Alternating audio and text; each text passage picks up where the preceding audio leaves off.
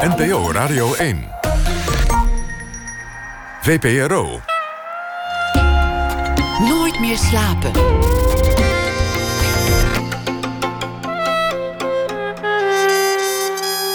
Met Pieter van der Wielen.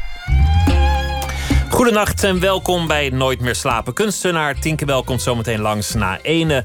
Hoewel ze altijd een eh, roze bril draagt, ziet ze het vaak somber in met de wereld. Ze werd door een NGO uitgezonden naar eh, het rampgebied bij Fukushima.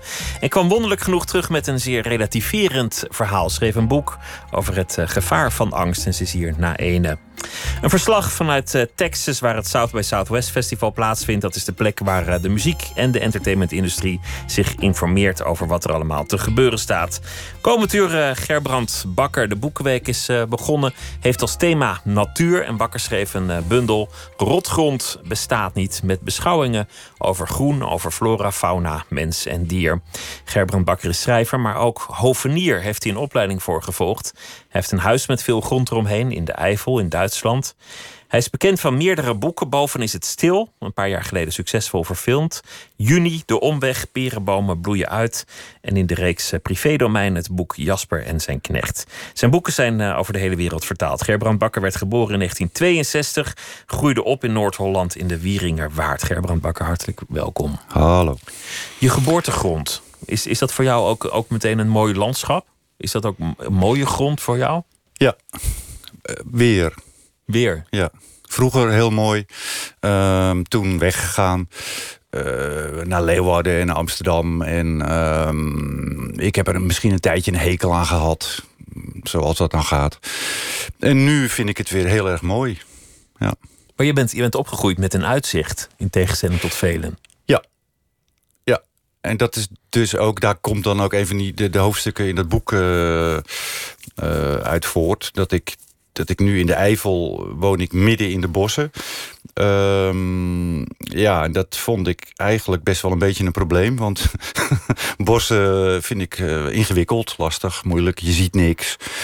Um, maar ik heb daar nu toch echt het bos leren waarderen. Ja. Vroeger, vroeger zag je door, door het bos de bomen niet meer, schrijf je. Door de. Nog één keer? Door, door, de, door, de, door het bos zag je de bomen niet meer. En dat Ja. was jouw tegenstand Ja. tegen, tegen het bos. Ja, ja. Je, ja, je ziet eigenlijk gewoon niks, zeg maar. Het is, ja, bomen. Maar de Eh, ene nou, boom loopt in de andere over en die weer in de andere. Dus Ja. eigenlijk zie je niet echt een boom. Nee, en je ziet dus ook eigenlijk nog erger alleen maar stammen. Ja, er staan zoveel bomen dat je hebt nauwelijks de, de ruimte of, eh, om, om een bladerdak of wat ook te zien. Eh, dat is gewoon een, een, een, een, een, zwart dak boven je hoofd. Ehm, ja, ik, ik vond het saai. Het was. eh, en een beetje. eh, ik, ik, ik, kon het ook echt wel, echt wel benauwd krijgen. Letterlijk benauwd krijgen in een bos. Dat je denkt: Goh, mag ik alsjeblieft. Kunnen die bomen weg? Ik wil, ik wil zicht. Ik wil kunnen zien waar ik naartoe loop. Ik wil lucht. Ehm, ja. En dat had je in, in Noord-Holland natuurlijk juist heel veel. Heel, heel uitgestrekt, heel plat. Heel veel. Je kan heel ver Ja. kijken daar. Het mooie daar bijvoorbeeld was... Kijk, in zo'n bos zie je alleen dus wat... Nou ja, eh, bomen, bos. Ehm, in de Wieringenwaard, maar ook in andere polders... zie je juist aan de bomen waar de weg is. Snap je? Het is zo plat dat ik niet een kilometer verderop een weg kan zien lopen. Maar je ziet hem wel lopen, want daar, daar staan dus al die, in ons geval in die Wieringenwaard, iepen langs. Dus als jij een hele rij met bomen ziet, dan weet je waar de weg is. Nou, dat is een handig eh, gegeven. Als je, ja, ik rij geen auto en ik heb ook geen rijbewijs. Maar ik kan me voorstellen dat als je daar rijdt, dat je denkt: oh, wacht even. Ik zie daar, ik rij nu zo.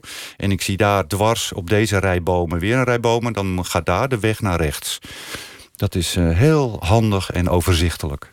Ik hou ook altijd het meest van wegen waar, waar bomen langs staan. Zo- Zo'n weg door een, door een landschap waar aan beide zijden van de weg de bomen staan. Ja, ja prachtig. Dat vind, ik- vind ik het mooist. Ook levensgevaarlijk natuurlijk. In die zin zouden alle bomen, zeker langs dat soort van plattelandswegen, eh, onmiddellijk gekapt moeten worden. Voor het geval het stormt is op een auto of vallen, bedoel je dat nou? stormen en op een auto. Dronken, dronken jeugd en eh, een auto. Eh, de hoeveelheid dronken jeugd op het platteland natuurlijk... wat zich te pletten rijdt tegen zulke bomen... is denk ik niet te onderschatten. Denk het ook niet, maar om daar de boom, Je- nou- de boom nou de schuld van te geven... lijkt me ook wel zo wat. Eh, Dat is ook, dat is, dat is waar. Ze kunnen beter uitkijken, ja. En minder drinken. Dat, dat werk als hovenier, wa- wanneer koos je dat beroep, die opleiding? En, en, en wat was toen je gedachte? Het is wel een opmerkelijke keuze. Ja, nou, de, en de keuze kwam heel laat. Ik ben, ik ben in 2003 begonnen met die opleiding. Dus echt heel laat. Ik had er van alles achter de rug. Hè. Sociale Academie in Leeuwarden. Ik heb eh, historische taalkunde gestudeerd aan de UvA. Ehm, ik was ondertitelvertaler. Daar verdiende ik mijn geld mee. Daar ben ik mee gestopt in 2002. Eh, toen bleek dat het heel lastig was om eh, ja, een soort van WW te krijgen. Eh, dus ik had het heel arm. Ik was aan het schrijven, ook toen. Dat mislukte allemaal. Ik, kortom, ik was vreselijk mislukt. De, de, Want je, ik- je, je grote boek was al af. Je, je had dat manuscript al, al in je hand. in 2002 wa- was er al een boek dat Henk heette. Ja, dat klopt. Eh, maar dat kreeg ik nergens ondergebracht. En Henk, dat zou later boven is het stil gaan heten. En eh, ja, toen, ja, toen dacht ik, ik, mo- ik moet nu iets gaan doen. Eh, iets gaan leren waarmee ik altijd geld kan verdienen. En ik, ik hield altijd al erg van bomen. Dat wel, hè? bomen. Geen bos, maar bomen. Eh, en toen dacht ik, god ja, dan moet ik ergens beginnen. Laat ik beginnen, dacht ik toen nog, met een hoveniersopleiding. Ja, daar ben ik toen aan begonnen. En dat was drie jaar lang avondopleiding tot 2006. En in 2006 was ik dus eh, vakbekwaam hovenier. Maar ik kreeg mijn diploma in juli. En in maart van 2006 was toch tamelijk onverwacht eh, boven is het stil uitgekomen. Na vijf jaar leuren en vijf jaar Ja. afgewezen worden. En eh, ja, toen was ik, ja, toen was ik ineens schrijver. Dus, dus ik, het, is, het is nooit gekomen van het. Ik zag zo voor me een busje. Ja, het slaat allemaal nergens op. Want ik zei net al, ik heb geen rijbewijs. Dus dan kan je ook geen busje. Ja, dan kan je wel een busje hebben. Maar je kan er niet in rijden. Maar ik zag een, ik zag een busje met daarop bakker, boeken en bomen. Dat, dat leek me wel wat. Ja. Ehm, maar ja, zoals gezegd, dat rijbewijs heb ik nog steeds niet gehaald. En eh, zo langzamerhand heb ik ook... Ik, ik heb al gewerkt hoor, als hovenier. Ik heb een aantal tuinen in eh, eh, onderhoud gehad. Ik heb een aantal tuinen ontworpen. En die zijn ook uitgevoerd. Ehm, maar ja, dat heb ik zo langzamerhand ja, toch een beetje afgebouwd, zeg maar. En nu heb ik alleen nog maar mijn eigen tuin. Waar ben je nu meer tijd mee bezig? Met, met schrijven of met, met tuinieren? Nee, absoluut met de tuin. Je bent vaker in de tuin te Ja, vinden. absoluut. Ja, die tuin, dat is... eh, Er is altijd Dat- wat te doen in zo'n tuin. Ja, behalve in de winter dus. In de winter is het echt. eh, is het, eh, nee, dan, dan valt er echt niks te doen. En zeker niet in de Eifel, hè, want het is, het is, het is niet Maar dan, dan heel. kun je toch nog een schutting maken of een, of een, of een hekje. Of Jawel, maar ik woon daar inmiddels vijf jaar. En die schuttingen en die hekjes en, de, het straatwerk is wel zo'n beetje klaar. Er komt nu een muur. Er komt nog een, een, een bepaald soort muur. Deels langs de weg en deels langs de oprit. Maar die laat ik maken. Die ga ik niet zelf maken. Ehm, maar eh, ja, nee, nee ja, de tuin is, eh, dat is gewoon mijn werk. En eh, ja, schrijven doe ik als... als het nodig is, laat ik het zomaar zeggen. Of, ja. Het heeft niet meer echt je passie, zoals ik het nu hoor. Nee, dat, dat, is, dat is waar. Nou, dat moet ik een beetje nuanceren. Ehm, ik vind het... Ik vind het ontstellend moeilijk om een roman te schrijven, nog. Ehm, dat heb ik dus ook al bijna negen jaar niet gedaan. De Omweg was mijn laatste roman. Die is uitgekomen in 2010. Eh, ja, sindsdien heb ik geen roman meer geschreven of kunnen schrijven. De omweg werd wel heel goed ontvangen. Eh, ja.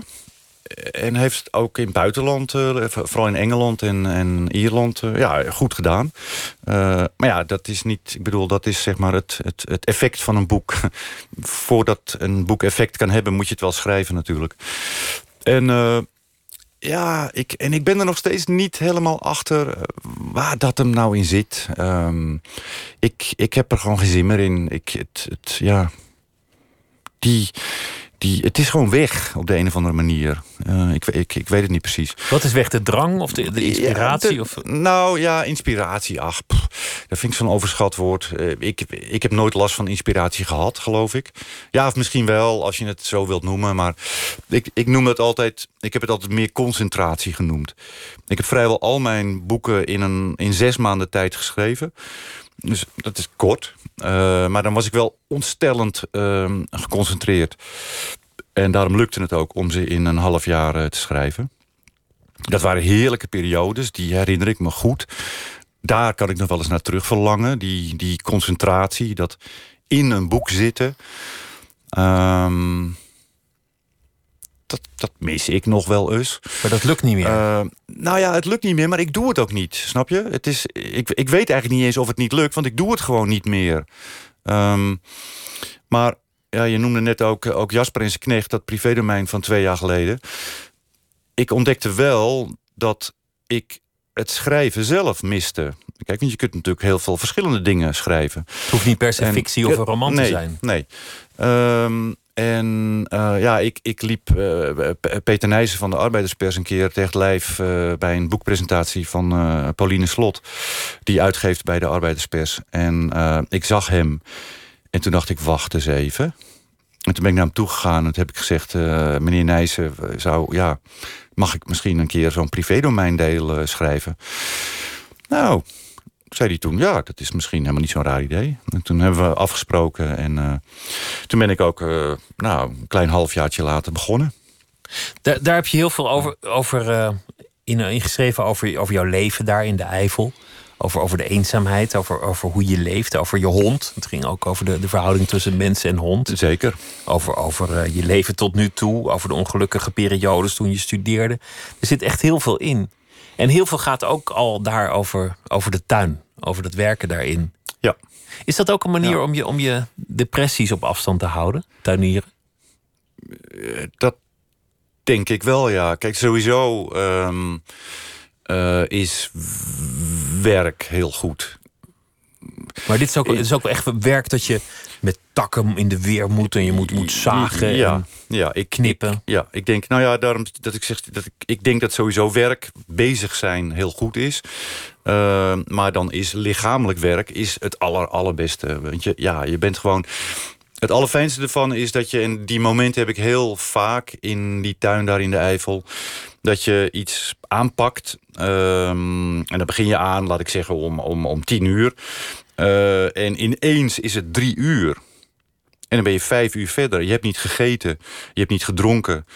Uh, en dan denk je, oh, ja, nu heb ik toch wel een beetje honger, inderdaad. Uh, maar zo kan de tijd met je aan de loop gaan. Als je zulk lichamelijk werk verricht. Ja, dat is natuurlijk heerlijk. Want dan, dan, dan ben je er ook even niet. Dan ben je ook niet aan het denken, niet aan het malen. Nee. Dan, dan zijn er allerlei Nee. gedachten niet. Nee, hooguit ben je... ehm, ja, ik noem dat altijd een beetje in mijn achterhoofd denken. En dat is dan wel jammer, want ehm, ik, ik, ik werkte al in die, in die, in die tuinen. eh, toen, ik, eh, toen ik met juni bezig was en de, en de omweg. Eh, en dat, dat was wel heel erg lekker ook. Want dan, dan ging zo stilletjes in je achterhoofd... had ik ochtends ge- geschreven. En had ik smiddags een tuin in Bloemendaal of waar dan ook. En dan zonder dat je het door had... en ik was lekker aan het werk... rommelde dat zo in mijn achterhoofd door... Hè, wat ik die ochtend gedaan had. En kon ik vrijwel eh, zonder enige moeite... de volgende ochtend weer verder aan zo'n roman. Ehm, dus het is ook eigenlijk voor, voor een romanschrijver... is het ontstellend fijn werk. Omdat in je achterhoofd Ja. de zinnen zich al vormen en het verhaal al verder gaat. Ja. Ik, ik noemde het depressies. Dat, dat, dat is eigenlijk al een soort diagnose die, die ik dan stel. Om, om eh, stemmingswisselingen als, als depressie aan te duiden. Wanneer was het moment dat je dat zelf ging doen? Dat je, dat je het depressies durfde noemen? Ehm, nou ja, op het moment dat ik met, met mijn therapeut ehm, eh, daarachter kwam, zeg maar. Ehm, en ja, wat, wat daarin heel vreemd is en ook wel heel veelzeggend, denk ik, voor een depressie, is dat ik toen al maanden en maanden bij deze therapeut was. En het is absoluut geen slechte therapeut. Hij, het is een hele goede therapeut. En het is een fijne man ook. En ik ken hem nog steeds. Ik ben nu af en toe weer eh, bij hem. Ehm, en ik was erin geslaagd om zelfs hem een, een rad voor ogen te draaien. Als je snapt wat ik bedoel. Hij, hij had niet aan onze gesprekken door, aan mij door dat ik een depressie had. Ehm, je wist de schone schijn op te houden, zelfs tegen Zelfs tijdens. Ja, en dan is het niet... Ja, kijk, dat klinkt dan meteen alsof je het met opzet doet. Hè? Van ik, ik, hou, ik, ik hou hier bij de therapeut de schijn op. Maar dat gaat dat zit ingebakken, zeg maar. Dat zit erin. Dat is, je doet het niet met opzet. Want je zou dan een maar, dief van je eigen portemonnee zijn. Nee, natuurlijk. Ja. ja. Nou ja, het kost je niks, hè, want het zit in de... In ieder geval, in mijn geval zat het in de verzekering. Oké, nou, uh, dat is meegenomen. Dat was heel fijn meegenomen.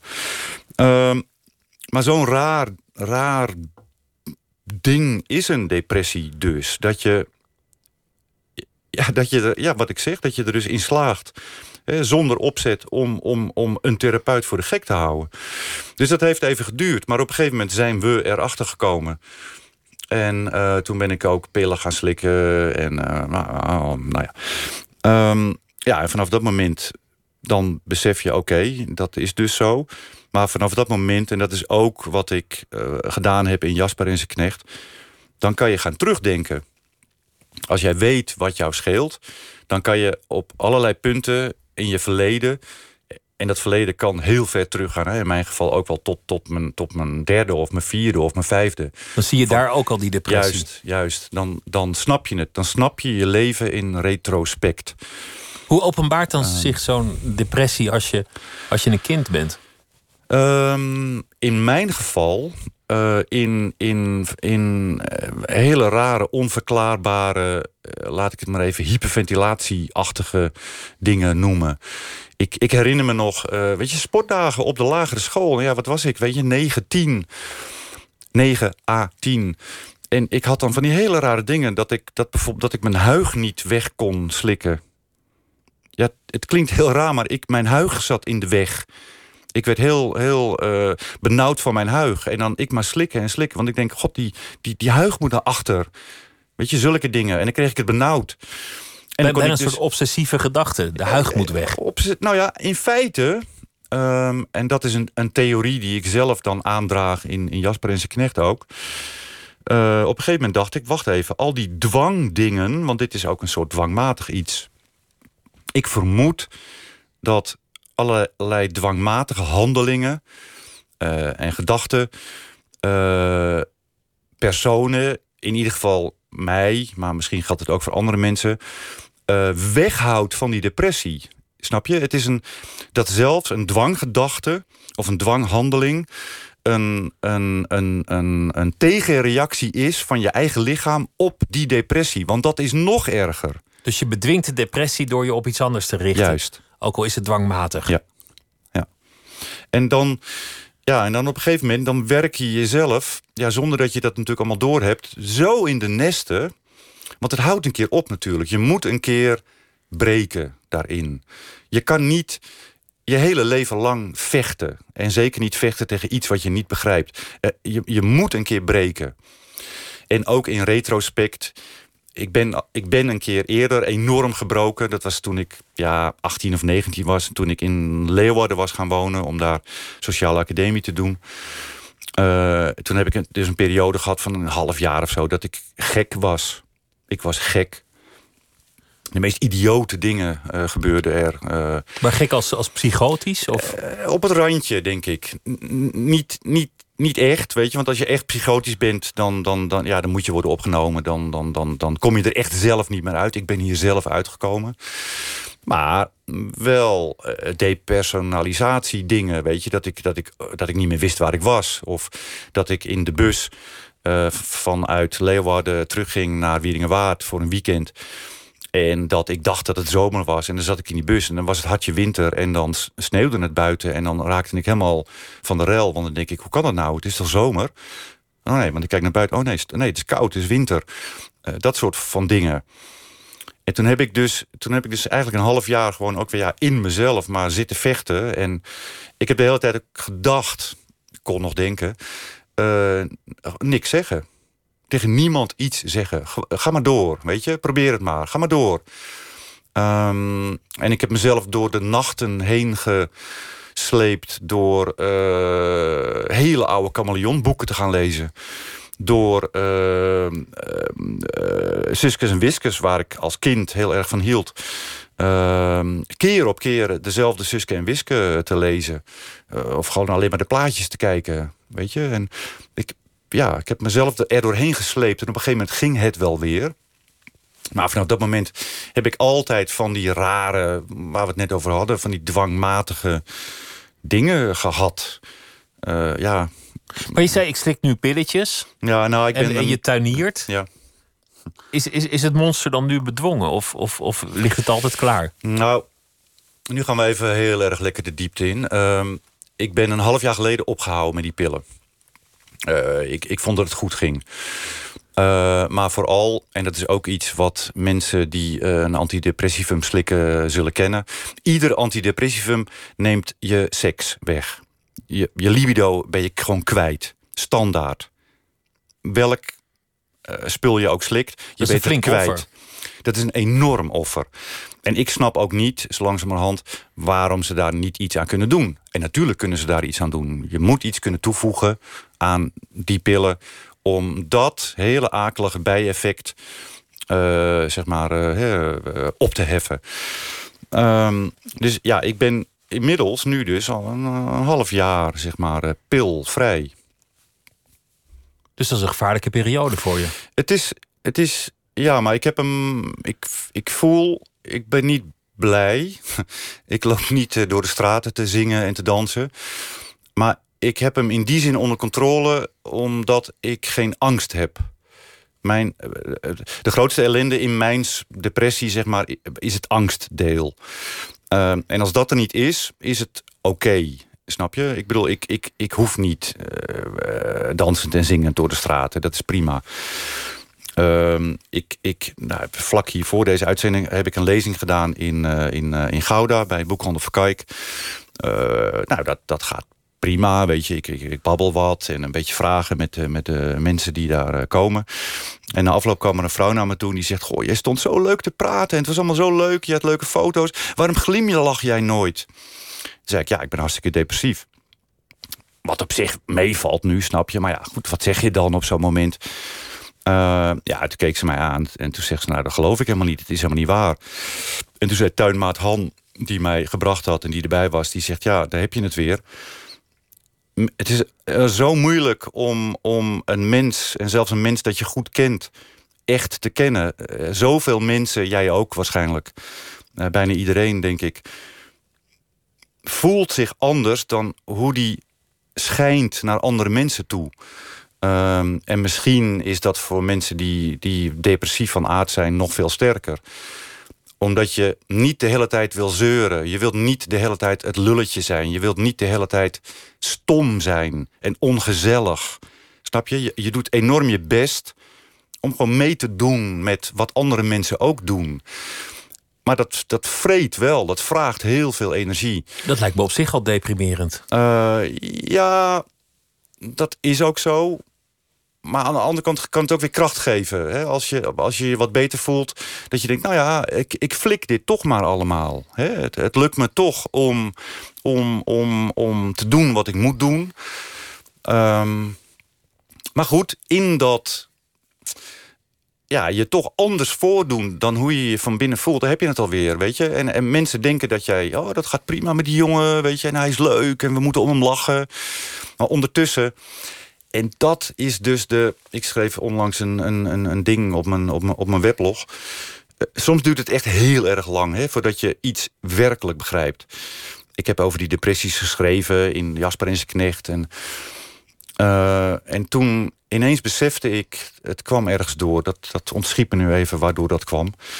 Uh, oh, die DJ. Uh, die zo moest huilen. Weet je, een paar weken geleden. Tijdens zijn van Q Music, geloof ik, die jongen.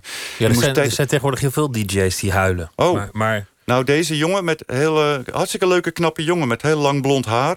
En die ging ineens keihard huilen. Ik heb het niet gehoord hoor, maar ik heb het zei hij dat hij depressief ja, was. zei hij, ja, en ik voel me zo kloten en ik, en, en ik kan mijn werk bijna niet meer doen nu. En, weet je, en toen schreef ik dus op op mijn eigen weblog... zo enorm depressief zal hij niet zijn, want hij kan nog huilen. Dat is al heel wat. Dat is natuurlijk heerlijk als je kan huilen. Dan kan je je gevoel nog uiten.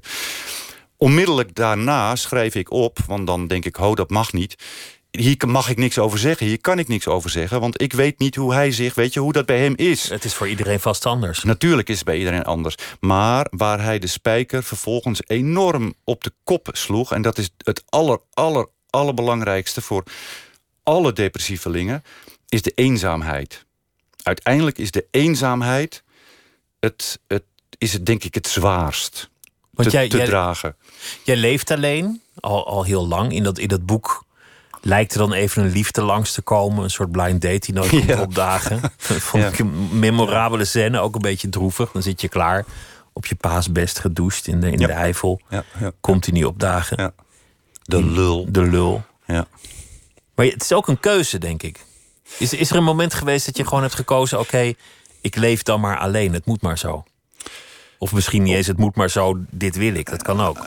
Nou ja, ik, ik geloof dat dat ook in Jasper en zijn knecht staat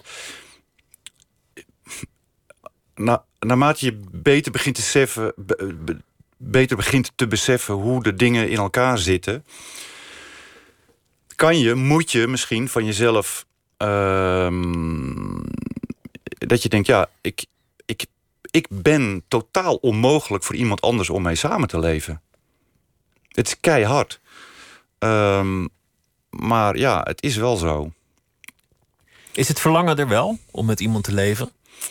de hoop van misschien is er wel iemand die met me om kan gaan? Ja, soms wel. Maar, maar, dat is heel vaak dan op, op hele prozaïsche momenten, weet je. Als ik bijvoorbeeld, uh, laat ik zeggen, iets, iets in de familie heb. Hè. Mijn ouders leven nog, ik heb heel veel broers, ik heb een zus.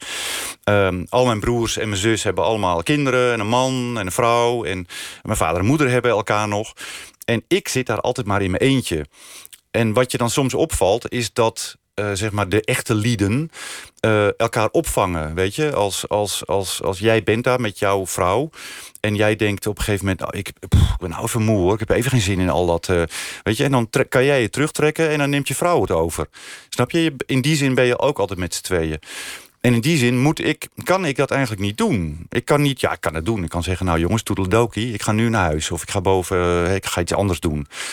Vind ik ook lastig. Maar ik, ik kan ook zeg maar nooit de, de verantwoordelijkheid van sociaal contact van me afschuiven.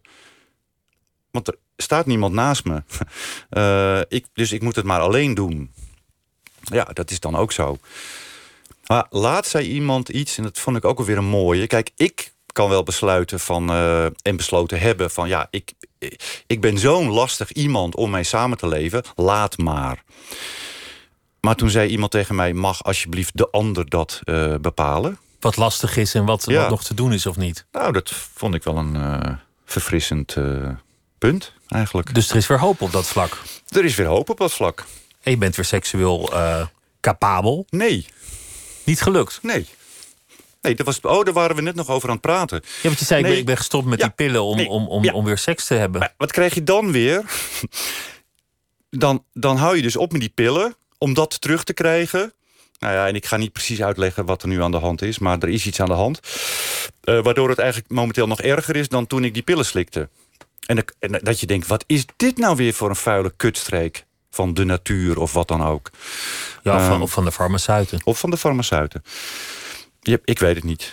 Um, nou, nu gaan we nu is er iets over, over, iets leuks praten. Nee, we gaan niet over iets leuks oh. praten.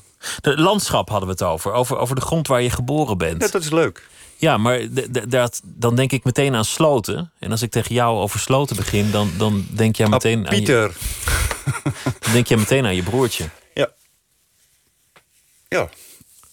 Ja, dat is uh, waar. jij was zeven, hij was twee. Ja. Hij verdronk, jij was er niet. Niemand was er. Mhm. Nee, dat was het probleem natuurlijk. Dat was het probleem. Ja. Is, is, dat, is dat nou nog steeds voor jou een, een, een heel gevoelig iets. Als ik, als ik daar nu over begin, is dat voor jou nog steeds pijnlijk? Nou, nu even, omdat... Kijk, dat, dat heeft natuurlijk ook te maken met het moment waarop je zoiets vraagt. En we hadden het nu net over best wel zware dingen. En dan... Uh, nou ja, dat is natuurlijk heel erg afhankelijk van het moment waarop je... Maar ik heb, ik heb zo langzamerhand ook wel doorgekregen dat dat, dat, dat mij waarschijnlijk omdat ik zeven was, ehm, op, een, op, een, op, een, op een enorme manier heeft aangegrepen. Waarschijnlijk veel meer dan als dat ik toen tien was geweest. Of nou ja, als ik drie was geweest, weet je, had ik het niet gemerkt. Mijn, mijn, het, ik, heb, ik heb dus, eh, mijn zus is twee jaar jonger en een andere broer is twee, drie jaar ouder. En als we het er wel eens over hebben, dan blijkt ook en zo zie je maar weer dat iedereen altijd zijn eigen waarheid en zijn eigen verhaal heeft van precies dezelfde gebeurtenis. Die hebben zo'n ander verhaal van die dag, weet je. Of die weten er helemaal niks meer van. Of die zeggen, nee, hoe kom je daar nou bij? Uh, ik was daar, weet je. Of, en jij was daar. Uh, je zegt, nee, ik was helemaal niet daar. Nou ja, dan krijg je bijna nog ruzie. Hè, van, hoe zit het dan echt? Nou ja, dat kan natuurlijk nooit iemand meer achterhalen. Maar ik, ja, het, ja, ik kan er niks aan doen, maar het heeft... Ik denk omdat ik zeven was, en dat is zo'n leeftijd dat je heel veel dingen binnenkrijgt. En je, en je voelt ook dat je ze binnenkrijgt, maar je kunt ze niet even op een, in, een, in een kastje stoppen in je hoofd. Of zo. Je, kunt het niet, je begrijpt het niet. Maar het komt wel binnen. Was het, wat kwam er binnen? Was, dat, was het schuldgevoel? Ik heb een hele rare reden inderdaad uh, daar een schuldgevoel aan overgehouden. Dat, en dat schuldgevoel dat slaat helemaal nergens op. Want ik, niemand, weet je, ik kon daar niks aan doen. Niemand kon er iets aan doen. Um, maar op de of andere... En weet je, als je dan nog weer dieper na gaat denken... En als je dan al weet dat um, dat mijn, mijn, moeder, dat staat ook, ook in Jasper en zijn knecht. Mijn moeder die zegt dan ook ja, maar uh, Gerbrand was vroeger ook altijd al een zorgelijk kind. He, zo. De andere kinderen, kinderen waren niet zorgelijk. Um, dus waarschijnlijk had ik toen al die depressieve he, gesteldheid, zeg maar. De aanleg misschien. De, de aanleg. En misschien is, is dit dan zo'n dolksteek in zo'n latente aanleg tot iets. Wat ja, leidt op een hele bizarre manier tot een schuldgevoel. Uh, maar hoe dat, dat weet ik niet. Weet je, ik zit nu ook maar wat te theoretiseren. Maar ja. Ja, je, je zou denken dat het misschien zich ooit op de een of andere manier. Ja, ik, ik weet niet precies wat verwerken is. Ik, ik heb altijd moeite met het woord verwerken. Dat, dat denk ik aan petflessen die naar een soort centrale gaan en dan als iets anders eruit komen of zo. Maar je, je zou, toch, zou toch verwachten dat zoiets zich in een, in een leven min of meer oplost of, of verzacht of zijn plek vindt. Of ja, maar het, rare is ook dat ik merk, ik ben nu 55 en uh, ik merk ook aan even oude vrienden hè, om mij heen van 55. Uh, ik heb een vriend bijvoorbeeld, die moet bijna bij iedere film die hij ziet, moet hij huilen. Weet je, dat, je, dat, je, dat ik naar hem kijk en dat ik vraag van, ja, gaat het een beetje? Maar hij kan er niks aan doen.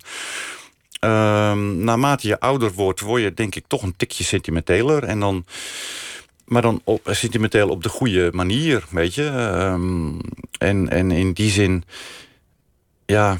Maar verwerken is ook. Ik vind het ook ontstellend moeilijk verwerken. Laten we het even over Jasper hebben. He, die de titel uh, heeft gegeven aan dat vorige boek, de, de hond. Dit is een spoiler voor de mensen die het boek nog moeten lezen... maar Jasper gaat dus dood. Dat was helemaal niet de bedoeling, want Jasper is veel te jong. Hij was maar 4,5. Dat is morgen, precies twee jaar geleden... heb ik hem in moeten laten slapen. Dat je denk je, nou ja, twee jaar, weet je, dat is best lang. Uh, ik heb dat gewoon niet verwerkt. En dat merkte ik vanochtend... omdat Facebook de akelige gewoonte heeft om jou om de zoveel tijd een leuke herinnering van vroeger voor te schotelen. Goedemorgen, Gebrand. Vandaag uh, twee jaar geleden. Vandaag twee jaar geleden. En wij van Facebook hebben het beste met je voor. En we dachten dat je het leuk zou vinden om deze herinnering. Dus vanochtend kreeg ik klabam. Echt een prachtige foto van Jasper. Gemaakt in Villa Augustus in Dordrecht, vier jaar geleden. Uh, krijg ik die foto weer. En dan moet ik... Dat doet zo zeer. Ik voelde dat. Dat doet zo zeer. Nog steeds. En toen werd ik ook zo kwaad op Facebook. Dan denk ik, wat zijn jullie voor een kutinstelling? Wat is dit? Doe even normaal. Want ik begreep ook onmiddellijk dat dat niet alleen gebeurt met mijn Jaspertje. Maar natuurlijk ook met zoveel andere mensen die dood zijn. Mannen, vrouwen, kinderen, akelige gebeurtenissen. Weet je, hou daarmee op. Het zijn algoritmen. Doe dat niet. Ja. Om, om meer advertenties te verkopen. Ja, maar daar moeten ze mee ophouden, vind ik. Gelukkig Maar- heb, heb ik, nou, ik heb nu de tip gekregen van iemand hoe je dat uit kan schakelen. Die, die, eh, die, die, Die- throwback. eh Ja, ja. Kijk eens kan. wat leuk van vroeger. Ja, maar je kan ook gewoon helemaal van Facebook afgaan trouwens. Nou, dat vind ik wel weer een hele grote stap. Het is ook soms best gezellig op Facebook. Toch? Zit jij nog op Facebook? Nee, ik zit niet op Facebook. Nee. Heb je ooit op Facebook gezeten? Ja, maar Jawel. ik, ik vond het verwarrend. Al die oud-klasgenoten. Die, oh, man. Ja, ik vond het moeilijk. Ja, het is wel een manier, dat merk ik nu ook, om, eh, ja, om weer met allerlei mensen in contact te komen. Ja. Ja. Ik, ik heb bepaalde vooroordelen over Noord-Holland. En een daarvan is dat mensen niet praten. Dat, dat, dat, dat, ze, dat ze misschien wel praten over, over, eh, over het weer of dat soort dingen, maar niet over, eh, over, over persoonlijke dingen. Is Dat- is, dat, Dat klopt wel een beetje, denk ik, ja. is dat waarom je dan maar bent gaan schrijven? Dat is een eh, mooie theorie, ja. Nee, ik denk dat die klopt. Ik denk dat die... ik denk ook dat ik, me, dat ik me... Kijk, dat zou je niet zeggen, omdat ik zit hier... Ik weet niet hoe lang al te, te, te, te zwammen, maar... ehm, ik denk dat ik me beter uit kan drukken op papier... eh, dan in het algemeen eh, verbaal, zoals we nu doen. Ehm, Maar het gaat je heel goed af. Nou, ik moet zeggen dat ik, dat ik mezelf ook wel verbaas vanavond. Eh, maar het kan komen, daar heb je het weer, in welke energie je zit. In welke, wat ik zei net, ik heb die lezing net gedaan. Dus ik heb al een hele avond achter de rug. Weet je, ik heb al heel veel gepraat vanavond. Ik heb ook al vier witte wijnen op. Eh, maar ook weer een kopje koffie vlak voor deze uitzending. Eh, ik heb gegeten met tuinmaat Han in Gouda. Weet je, dus je hebt al een hele avond. En op de een of andere manier voel ik zelf ook dat ik tamelijk open sta of zo vannacht. Maar is dat, is dat iets waarvan je eigenlijk dan in je achterhoofd denkt: ja, dat, dat, dat hoort niet of dat doe je niet? Of dat is een soort koketterie, daar moet je je niet aan overgeven? Om gewoon te vertellen hoe je je voelt, hoe het zit, wa- wat je dwars zit, hoe je leven in elkaar steekt. Nee, het grappige is dat ik dat momenteel juist helemaal niet koket vind. Wat wij nu hier doen, vind ik absoluut niet koket of aanstellerig. Terwijl ik dus het schrijven van een roman juist koket en aanstellerig vind. En vroeger En- was dat precies andersom. Ja, Vroeger schreef je een roman, maar als iemand dan zei: Goh, je, je broertje is jong gestorven, dan, dan was je in staat te zeggen: Ach, iedereen heeft wel wat. ja, dat heb ik ook een paar keer gezegd, ja. Wat natuurlijk ook waar is, weet je. Het, eh, ja, Ja, ja, maar- ja, maar- nee, maar iedereen heeft wel zijn ding. Nee, in die zin dat het natuurlijk niet iets is om je op voor te laten staan. En, en misschien mag je je er ook wel niet op voor laten staan. Dat doe je ook absoluut niet, vind ik. Ehm, maar eh, ja. Het is ook. Dat schrijven is ook een raar iets hoor. Dat je. Nou, nogmaals, die lezing die ik vanavond deed... was eigenlijk de eerste lezing die ik deed met dit nieuwe boek... Rotgrond bestaat niet. Het is geen roman. Dat scheelt al een heel eind. Hè. Het is non-fictie, het zijn observaties... het zijn dagboekachtige dingen. Het is een aanval op Peter Wolleben... die een verschrikkelijk onzinboek heeft geschreven. Een Duitse tuinman is dat, hè? Nou, een Duitse boswachter, ja. Boswachter. Hij woont vlak bij mij in de buurt, in de Eifel. Maar de bomen die hij kent, heb ik nog nooit gezien hoor, in mijn bos. maar weet je, maar dan, dan, dan begin je aan zo'n lezing en dan denk ik, ja, wat, wat, doe ik hier nou eigenlijk? Wat, wat, ik heb dat boek toch geschreven? Wat, wat moet ik, hoe kan ik hier nou nog ik vind het, ik heb altijd enorm veel bewondering voor collega's die ik op tv of op de radio eh, prachtig hoor vertellen, weet je, over hun eigen boeken. Wat die, een boek dat net uit is en, en de manier waarop ze het geschreven hebben. En eh, daar heb ik echt enorm bewondering voor. Want dat, dat, kan ik, dat kan ik eigenlijk niet. Want ja, het staat al in dat boek. En dan denk ik, ja, wat, wat moet ik nu nog, wat moet ik nu doen? Vanavond had ik bijvoorbeeld foto's meegenomen. Ik had 26 foto's van mijn tuin in de Eifel in de omgeving. Nou, wat een heel genoeglijk uurtje. En dan, en dan heeft iedereen een leuke avond. Ik heb een leuke avond, want ik, ik, ik, babbel een beetje over die foto's. En dan op sommige foto's eh, gebeuren dingen of zie je dingen die in het boek terugkomen. Dan kan ik toch even naar het boek verwijzen.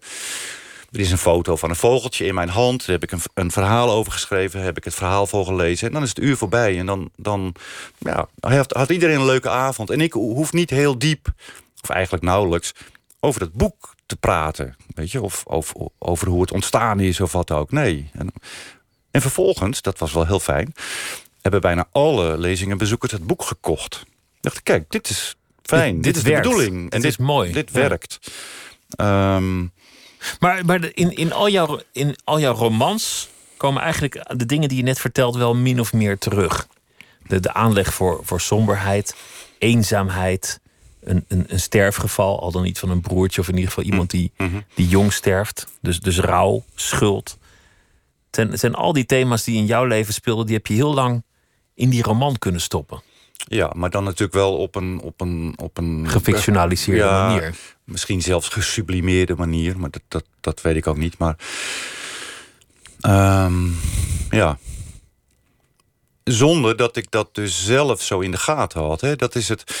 Maar dat is, dit is een verhaal, dat heb ik al vaker verteld. Maar mijn moeder is op een bepaald moment, ergens midden in juni, eh, het boek juni, niet de maand, eh, opgehouden mijn werk te lezen. Eh, dat kon ze gewoon niet meer. En dus ze zei ook van altijd die treurigheid. Maar dan zei ik, ja, maar moeder, er zit toch ook altijd liefde in en troost. En dat vind ik zelf namelijk wel. En ja, nee, ik zie alleen maar treurigheid. En dat je later beseft dat mijn moeder veel slimmer is dan ik ben. En dat mijn moeder al veel eerder doorhad dan ik dat zelf doorhad. Dat die boeken enorm over mijzelf gaan. Hoe ver hè, de personages of de plek waar ze spelen of wat ook van mij persoonlijk afstaan. Ehm, en dat vind ik heel erg slim van mijn moeder. Maar mijn moeder is ook een hele slimme vrouw. Maar niet een vrouw die, die, die, die zelf ook makkelijk praat over dingen. Nee, nee. Nou, Nee, in die zin zijn wij, mijn ouders zeker ook. En eh, ja, wij ook, eh, broers, ik, mijn zus. Zijn wij echte eh, Noord-Hollanders, ja. De, de, de, de, een Noord-Hollander vindt iemand anders iets vertellen... het fijnst als dat met humor kan. Snap je? Het is een grapje maken. Via maar de in band, dat- indirect. juist, in, indirect, via de band, ja. Ja, dat is, dat is typisch Noord-Hollands.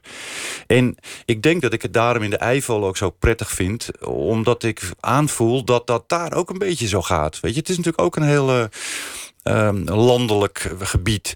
Ehm, eh, volstrekt anders dan Noord-Holland. Omdat iedereen daar heel erg katholiek is.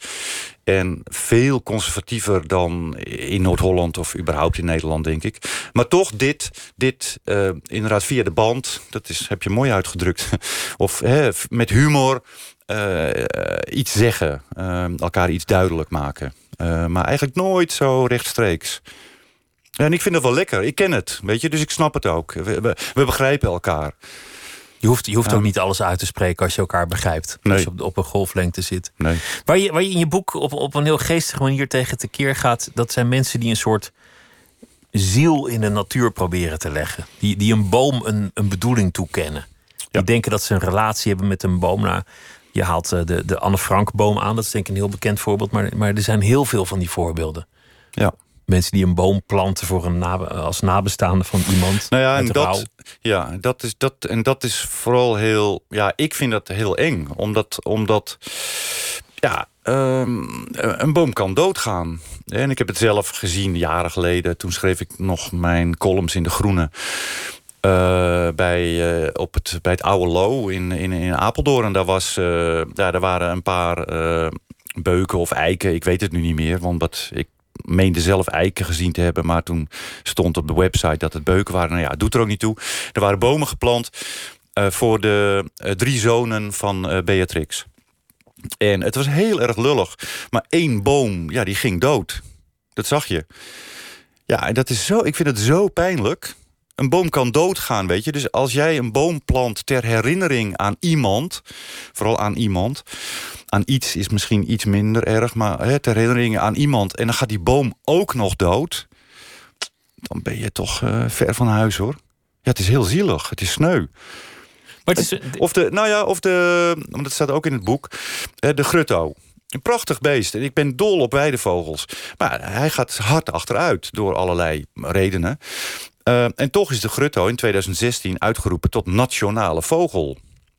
Ja, zeg ik dan, dat is ook een beetje gevaarlijk. Want in 2016 was hij natuurlijk al enorm aan het dalen eh, in aantal. En eh, ja, wat moet er nou straks als hij helemaal er niet meer is? Dan zitten wij dus met een niet bestaande, uitgestorven, in ieder geval in Nederland, vogel als nationale vogel. Maar elke vorm van wildbeheer, dat vergt ook een zeker eh, afzien van, van sentimentaliteit. Bedoel, je moet gewoon Ja. zeggen: een boom is rot, een boom moet om. Dit, is, dit is onkruid. Hier zijn er te veel van. We schieten er zes, want dan kan die ander weer leven. Ja, nou ja, het, eh, en alles lijkt daar ook een beetje op te wijzen. Hè? Nu met die Oostvaardersplassen ook dat hele gedoe. Dan zie je weer hoe emotie regeert eh, in de natuur. En dan, hè, dat kan dan of over dieren gaan, of over bossen, eh, eh, solidaire, solitaire bomen, als de Anne Frankboom. Ehm, de emotie regeert. En dat snap ik. Dat kan iedereen snappen. Want, want ja, er, er zit soms ook allerlei emotie, zeker met zo'n Anne Frankboom, eh, aan. Eh, hoewel ik dus ontdekt heb, en het staat ook in het boek, dat, dat die boom die Anne Frank dan in haar dagboek onze kastanjeboom noemt, dat was helemaal niet de kastanjeboom van Anne Frank. Dat was de kastanjeboom van de overburen. Die stond in een tuin van de Keizersgracht, maar dat even terzijde. Ook nog de verkeerde boom. Ehm, ook nog de verkeerde boom. Maar ja, het is, het is emotie. Maar het is dat, ja, eigenlijk zou je dat, zou je dat niet moeten hebben bij, bij dit soort van beslissingen en, en dingen. Nou, die Oostvaardersplassen, dat vind ik ook wel. Dat is ook wel heel erg ingewikkeld hoor. Maar is het ook niet dat, dat, jij, dat jij de natuur in bent ge- getrokken, als het ware om juist weg te komen bij al die ingewikkelde menselijke relaties?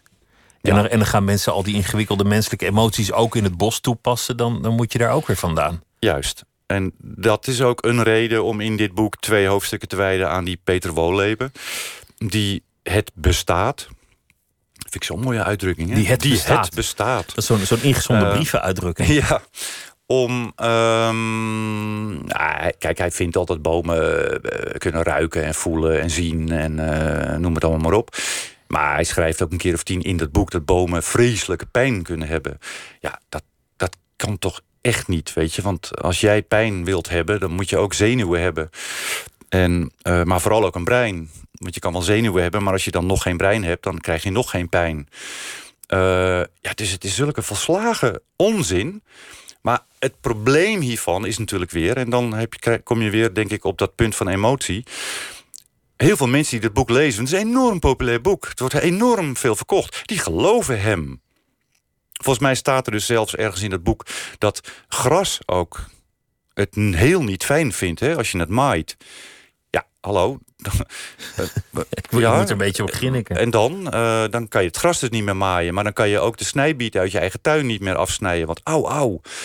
Nee, maar dit klinkt nu als een grapje. Maar er zijn mensen die, die geloven dat. Die zien het ook zo. Dus dan krijg je nog weer veel meer mensen die zich boos maken op de groenvoorzieners, eh, waar dan ook, die willigen knotten, omdat willigen nou eenmaal geknot moeten worden, of omdat ze ziek zijn en dat ze beter worden door dat knotten. Maar ja, nee, die zien alleen maar dat mensen bezig zijn zo'n boom te mutileren, vinden ze. En die, oh, die gaan eh, met spandoeken en die zijn boos. Weet je, maar ze, weten van toeten nog blazen. En twee jaar later staan die bomen, dat is bij mij gebeurd op de, op de kade, die staan er blakend bij. Weet je, die mannen hebben geweldig werk gedaan. Maar die hebben heel wat over zich heen gekregen. In de tijd dat zij aan die bomen werkten van allerlei boze mensen uit eh, de buurt. Ja, boze mensen heb je tegenwoordig overal. Dus het, ook in het, eh, in het bos ook kennelijk. Je, je, je zei eigenlijk net van ja, ik, ik moet het niet aan mij laten of ik onmogelijk ben om mee samen te leven. Laat dat maar aan die ander. Wat, wat ik wel een mooie gedachte vond. Dus, dus dat betekent eigenlijk dat je wel weer openstelt voor, voordat er misschien een blind date een keer wel komt opdagen. Of, Ja. of dat, er, dat er misschien wel een keer weer liefde komt. Ja, maar ja, goed, dan moeten ze dus niet zoals eh, in, in, in, in, in eh, Jasper en zijn knecht staat eh, doorrijden. Maar ik vind, het, ik vind het al een groot gegeven dat, dat, je, dat je daarmee kennelijk er toch op terugkomt dat je alleen moet leven. Nou, kijk, Pieter. Ik, iemand anders heeft dat tegen mij gezegd. Hè, van, Maar- maar mag, jij- mag de ander bepalen voor jou of dat zo is of niet? Maar je of dat bij mij instemmend. ingedaald is, is natuurlijk nog een tweede. Een tweede. Je hoeft niet per se met iemand samen te leven, dat zeg ik niet. Misschien is het ook wel gewoon goed dat je alleen leeft in een bos, in een tuin. En, en dat je schrijft, dus dat kan ook een prima bestaan zijn. Ja. Waarom ook niet? Wat, wat, wat, ik, wat ik een beetje mis, en dat vind ik, vind ik mooi ook, wat maar ook interessant, is trots. Als het gaat over, over jouw boeken, over, over je romans, over je successen. Je, je, hebt, je hebt totaal niet een, een soort, soort vierende aard van... god, dat heb ik, heb ik goed gedaan. Of, of 300.000 exemplaren verkocht of zo vaak vertaald. Of verfilmd of, of een prijs. Ik, ik, ik hoor je daar eigenlijk nooit over. Ja, oh. Ja. In tegenstelling tot zoveel andere schrijvers. Ik was op het boekenbal. Nou, daar, daar vieren mensen hun successen. Nog voor ze er zijn. Ja. Eh, ja. Is, heb je een vraag? Ja. Eh, Kun je dat? oh, Is er trots op je, op je werk, op wat je Ehm, bereikt hebt, op je leven? ja, ik vind, dat vind ik ook moeilijk. En dat zal ook wel weer ergens mee te maken hebben. Ik vind dat. Ik weet niet, weet je, of ik dat moeilijk vind om toe te laten. Of eh, misschien ken ik het helemaal niet. Ehm, nou, dat is niet waar, want ik ken het wel. Ehm, ik heb, er is één muur in mijn tuin. En dat is een, een, een, steunmuur, zeg maar, een stutmuur. Om ervoor te zorgen dat een hele etage grond niet naar beneden dondert. Daar heb ik maanden over gedaan. Eh, beetje voor beetje heb ik dat ding gebouwd met stenen die ik dus in het bos vond of, of in de rivier. En eh, ik geloof dat ik daar toch wel een beetje trots op ben. Dat is echt een hele mooie muur geworden. En hij staat ook al twee jaar. Wat knap is, omdat de grond die erachter zit, die bevriest. En dan zet het uit en dan, en dan krimpt het weer in. En, maar die muur blijven staan. En dat vind ik... Het is... Ik, het is ik, weet, ik snap het, ik weet het ook niet. Ik heb ook, ik heb ook altijd heel erg het gevoel... en dat heb ik zelfs nu weer met Rotgrond bestaat niet... hoewel ik het toch echt zelf geschreven heb, dat weet ik. Ik, ik sta altijd vreemd los van, van wat ik gemaakt heb. Eh, dus even niet in het geval van die muur, waar ik dan wel trots op ben... maar zeker in het geval van ja, columns ook, denk ik... in de trouw of, of, of boeken. Het is net alsof ik dat niet gedaan heb. Op de een of andere manier. Ja, ik, het is, ik Alsof het iets buiten jouzelf is dat dat stand Alsof het heeft iets gebracht. Ja, als het, zo van ja, ik, jongens, ik kan er ook niks aan doen. Eh, en dat, en, maar dat leidt dan ook soms tot, tot, tot best pijnlijke, of pijnlijk, maar eh, situaties. Omdat, omdat je je dan tijdens lezingen vooral ook, dat je je een, een, een, een, een, een imposter, hoe zeg je dat, kan voelen. Weet je? Dat je Een denkt, indringer, wat doe ik hier? ja, wat doe ik hier? Waarom? eh, poeh. maar dat voelde je zelfs op de hoveniersopleiding, Ehm. schrijf je. Je schrijft dat je daar tussen die andere aspirant tuinmannen stond... En, en dat je dacht, ja, ik hoor hier eigenlijk niet. Wat doe ik hier nou weer? Ja, maar ja, dat, ja, maar dat is, kijk, dat kan ik dan wel weer verklaren. Omdat ik, omdat ik natuurlijk, toen was ik al een beetje een schrijver. Toen Perenboom Bloeiwit was er al. En ehm, ja, ik kwam uit de stad. En niet oorspronkelijk, maar toen wel. En al die jongens en meisjes, mannen en vrouwen die op die opleiding zaten, die, die deden iets. Weet je, die werkten al bij een bollenbedrijf of bij de groenvoorziening ergens. En die werden door hun baas eh, naar die opleiding gestuurd. Dus die, die hadden zeg maar een, een reden om er te zijn. En ik, ik geloof dat, dat, dat ik dan af en toe het gevoel had van... eh, ja, ik heb, ja, ik doe dit maar een beetje voor de lol ook, snap je? Zij moesten ook gewoon eh, keihard werken, iedere dag. En dan twee avonden in de week ook nog eens naar school. Terwijl ik was natuurlijk al gewoon een luie schrijver. Ik deed helemaal niks. Ik, ik, overdag ik kon uitslapen tot ik weet niet hoe laat. En eh, ja, Maar in die tijd, want, want daar hadden we het in het begin over... toen was het zo dat, je, dat, je, dat niemand je roman wilde uitgeven. Je was ook gaan geloven dat het allemaal nooit meer ging gebeuren... dat je schrijverschap mislukt was. Laat ik dan maar iets doen waar altijd geld in zit. Ja. Dan, maar, dan maar hovenier. Maar dan ben je geslaagd en dan, dan denk je eigenlijk... ja, dat is iets buiten mijzelf. Dat is niet echt gebeurd. Het is, of, of ik was het niet. Ja. Terwijl het gevoel van mislukking er dan wel is. Ja. Ik denk dat ik nog een paar keer naar die therapeut, eh, therapeut heeft. Ja, eh, misschien. kijk, maar aan de andere kant, ik kan me ook voorstellen dat als zo'n tuin, als het dan staat en zo'n muurtje en dan dat je dan tevreden daarnaar kijkt en dan, dan is dat toch uit jouw handen gekomen. Dat, dat, dat Ja, lijkt me ook een mooi gevoel. Nee, natuurlijk, maar het is, het is de, eh, waar we het gesprek mee begonnen, denk ik. Het is, het is zo zichtbaar ook. Eh, en je hebt met je handen gewerkt, je hebt vieze handen, je bent moe. Het is mooi weer. Je gaat op je. Ik heb, ik heb een bankje voor het huis staan. En Voskuil die vond het ook zo heerlijk. Eh, gewoon even zitten en kijken naar wat je gedaan had. Als je echt iets gedaan had met je handen. Voskuil vond ook altijd wat je met je handen deed. Dat was zoveel hoger dan al dat gelul wat hij altijd op die congressen en overal deed. Ehm, het is gewoon letterlijk. Je bent moe. Je hebt iets gedaan. Je ziet wat je gedaan hebt. Het is mooi. Je bent tevreden. En als je niet tevreden bent, dan doe je het de volgende dag nog een keer over, weet je. Of je maakt het beter. Maar je bent in ieder geval tevreden. En je hebt, je, hebt, je, hebt, je, hebt, je hebt recht op het biertje wat je drinkt. Of je gin tonic of wat je maar lekker vindt, je witte wijn. om zes uur s avonds. Uh, en dan neem je nog een witte wijn. Nou, heerlijk. En dan heb je twee witte wijn op. En dan ben je, ik, altijd in opperbeste staat. Dat is mijn staat van zijn, zeg maar. Ik wil eigenlijk altijd twee glazen witte wijn op hebben. Dat kan niet. Nou ja, dan moet je, moet je een beetje rekenen. Maar ja, misschien moet ik het eens gaan proberen, ja, een week lang of zo. Precies uitrekenen wanneer... Je het precies op dat, dat, dat punt zit. Ja, ja, dat is een heerlijk, een heerlijk punt. Twee glazen wit, ook wit, hè? Nee, rood niet, alleen wit. En, en heb je in je tuin ook nog volgens een bepaald concept, een bepaalde leer? Is het, is het een soort tuin die je hebt? Nee, die, die, die, tuin is... Ik heb hem nu vijf jaar. Hij, hij is, als je foto's ziet van begin en nu... is er ongelooflijk veel gebeurd. Maar er is ook al ongelooflijk veel weer veranderd. Ik laat hem, ik laat hem gebeuren. Snap je? Ik, ik, ik, ik blijf ontdekken wat er allemaal weer kapot vriest. Afgelopen winter ook weer.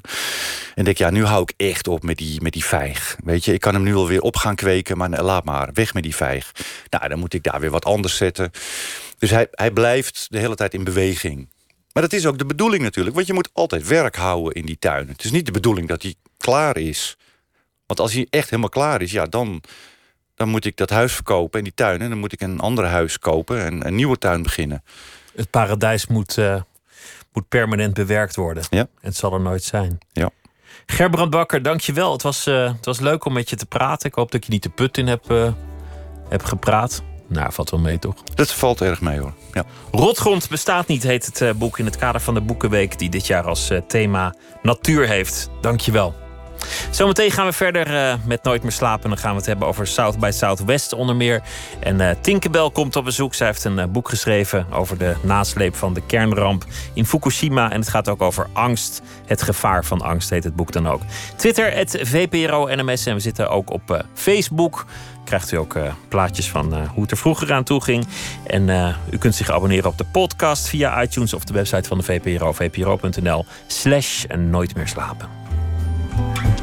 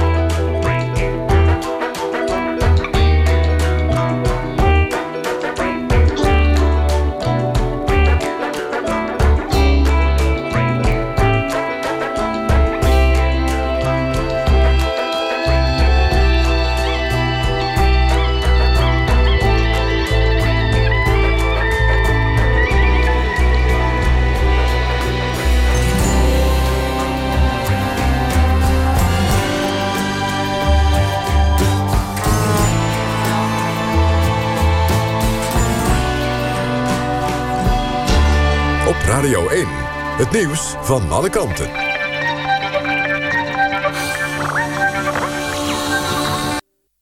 1 uur, Christian Bonenbakker met het NOS Journaal. In de Amerikaanse stad Austin zijn bij twee huizen pakketjes ontploft. Daarbij is een jongen van 17 omgekomen en zijn twee vrouwen gewond geraakt. Er lijkt een verband te zijn met een explosie eerder deze maand... waarbij ook een dode viel. Bij alle incidenten waren pakketjes voor de deur achtergelaten... die ontploften toen ze werden opgepakt of geopend. Alle slachtoffers zijn zwarte Amerikanen of Latino's...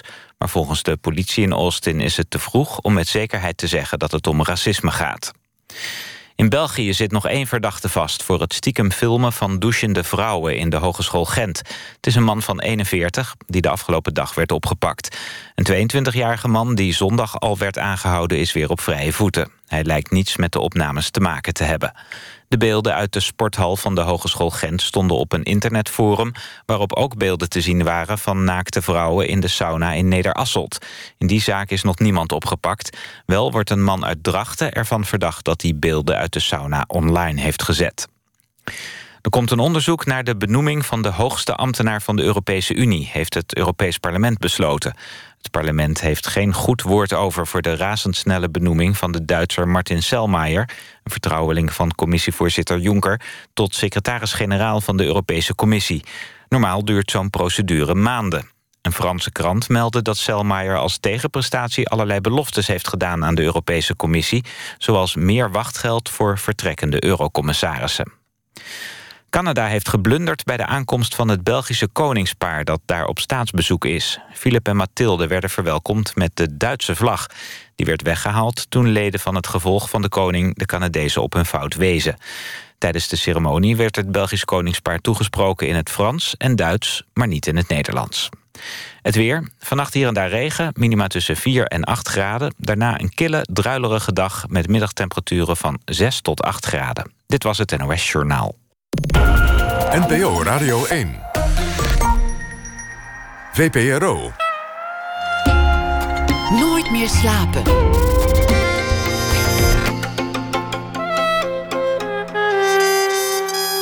Met Pieter van der Wielen. U luistert naar Nooit meer slapen. Zometeen uh, komt uh, Tinkerbell op bezoek, beeldend kunstenaar. En zij uh, komt vertellen over haar nieuwe boek Het Gevaar van Angst. We gaan het hebben over een tentoonstelling van het Duitse schilder Neo Rauch in Zwolle. En afgelopen vrijdag begon in Austin, Texas, South by Southwest. Een jaarlijks festival op het gebied van film, muziek en interactieve media. Het is de plek waar de sector zich oriënteert op de nieuwe trends en wat er te gebeuren staat. Bijvoorbeeld Twitter is daar ooit groot geworden, wordt gezegd. Erwin Blom is medeoprichter van Fast Moving Targets, een platform voor innovatie op mediagebied. En hij zal deze week elke nacht verslag doen vanuit eh, Austin, Texas. Erwin, goeienacht. Goeienacht. Het is hier een goede middag, maar... Ja, dus tijdverschil natuurlijk. Ehm, wat heb je tot nu toe eh, aangetroffen op, uh, op het festival South by Southwest? Wat mij met name heel erg opvalt is dat uh, ik, ik kom al 11 jaar, dus jij noemde Twitter. Ik was hier toen Twitter in ieder geval uh, ging, ging leven. Lange tijd ging het, natuurlijk heel erg over alle mooie kanten van, uh, natuurlijk zeg ik maar, het ging over de mooie kanten van de technologie. De laatste jaren is er iets anders aan de hand. Dus nu gaat het heel erg over uh, de dingen die fout zijn gegaan. Hoe kunnen we die fixen? Hoe kunnen we ervoor zorgen dat de, de beloften die de technologie soms heeft, dat we die ook waarmaken? En wat moeten we daarvoor doen? Dan gaat het over dingen als fake news of het polariseren der samenleving. Moet ik daaraan denken? Ja, dat, dat soort dingen inderdaad. Diversiteit, eh, inclusief uh, zijn. Dus met, uh, hoe zorgen we ervoor dat het uh, niet alleen voor een, bepaalde elite of een bepaalde groep is, maar ook um, aan het begin van het internet was een beetje de belofte van de democratisering van alles. En nu, als we nu terugkijken, zijn er eigenlijk zeg maar, vijf grote bedrijven die ongeveer alles ja, die, die de macht hebben en het grote geld verdienen. Hoe kan dat eerlijker? Hoe kan dat anders? Uh, dat zijn uh, echt belangrijke thema's hier. Het staat bekend om uh, het belang van de sprekers die er optreden, South by Southwest. Wie zijn dan de mensen die over zo'n onderwerp discussiëren? Ehm, dat kan van alles zijn. Vandaag was de burgemeester van Londen was hier, Kaan. Uh, dat, uh, dus de, diversiteit is echt groot hoor. Het kan echt heel erg technisch zijn hier. Dus dan gaat het over techniek achter uh, de blockchain. Maar, maar, maar het kan ook over Bernie Sanders was hier. Dus de, de, het kan ook over politiek gaan. Um, Spike Lee was hier. Dus het kan ook over een film gaan. dus dit is een, een, een ja, een zeer gevarieerd gezelschap. Maar sprekers van formaat al met al. Je noemt nu al drie namen dat ik uh, gerust kan stellen dat het niet, niet de eerste de beste zijn. Nee, nee, nee, zeker niet. Dus uh, dan ben ik nog Elon Musk vergeten. Elon Musk is van Tesla en van uh, allerlei initiatieven om, om de ruimte in te gaan. Dat, dat is in de technologie echt ongeveer de grootste naam, zou je kunnen zeggen. Die was hier gisteren ook. Ehm, maar dat niet alleen hoor. Het, kan ook je, kan, je kan ook naar, naar een lezing of een presentatie gaan van, um, uh, nou ja, van, van een start-up, een nieuw initiatief, et cetera. Dus het, is, het hele spectrum wordt hier uh, behandeld. Je had het over het repareren van de ontwerpfouten van de inmiddels oude nieuwe technologieën. Dat is, dat is natuurlijk één belangrijk aspect. Wat zijn de nieuwe dingen die je bent tegengekomen? Wat zijn nou uh, ontwikkelingen die jij daar hebt gespot waarvan je vermoedt dat het misschien nog wel eens belangrijk zou kunnen worden? Nou, je hebt, ik denk als je, als je daar naar kijkt, zijn eigenlijk twee grote, uh, grote thema's. Eén uh, is uh, een onderwerp wat natuurlijk ook in, in, in, de rest van de wereld heel erg leeft, maar hier nog meer is, is ja, de techniek van de blockchain, wat heel erg gaat over het decentraliseren van ongeveer alles. Van hoe kun je besluitvorming decentraliseren, hoe kun je opslag decentraliseren, zodat je niet meer afhankelijk bent van Google of van Facebook of van Amazon. Dat is een heel belangrijk onderwerp. Ander heel belangrijk onderwerp is uh, kunstmatige intelligentie, artificial intelligence. Maar dan ook met name, wat is dat nu en wat betekent dat nu? En als er zo'n soort black box van de technologie komt, uh, hoe gaan we er dan, dan van zorgen dat daar niet allerlei vooroordelen die we in de rest van de wereld eigenlijk ook al kunnen ingeprogrammeerd worden? Uh, die, die, je zou kunnen zeggen, die blockchain en, de, en, en kunstmatige intelligentie zijn dan echt heel belangrijke thema's. Dat is uh, wat er te gebeuren staat. Wat voor toepassingen moet je dan aan denken bij, bij kunstmatige intelligentie en blockchain? Wat, wat zijn nou hele concrete dingen waar, waar jij nog niet over had nagedacht nou ja, die wel gaan veranderen? Nou ja, in ieder geval even, even, even, misschien ook een beeld voor, voor de luisteraar. Stiekem weg. Er gebeurt er natuurlijk gebeurt er op dat gebied, die kunstmatige intelligentie, al heel erg veel. Want um, beeldherkenning, dus, dus stel dat je, dat je bij Google zegt: ik, ik wil in mijn eigen collectie foto's zoeken. Laat mij zien alles wat uh, mijn familie op het strand is.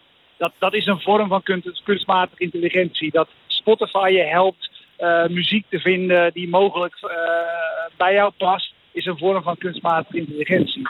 Maar de vraag is als we straks ook nog robots hebben, en dat is nu al aan de, aan, aan de gang, die slimme dingen doen, maar eigenlijk voor zichzelf gaan denken. Want dat is een, gro een grote zorg die ook Elon Musk hier uit. Wat betekent dat dan? En hoe kunnen we daarvoor zorgen dat, dat we eigenlijk ja, misschien wel uh, zorgen dat er een bepaalde vorm van regulering komt. Uh, dat we zeggen ook van ja, jij, jij hebt bent dit gestart, dus jij bent ook verantwoordelijk voor de uitkomst.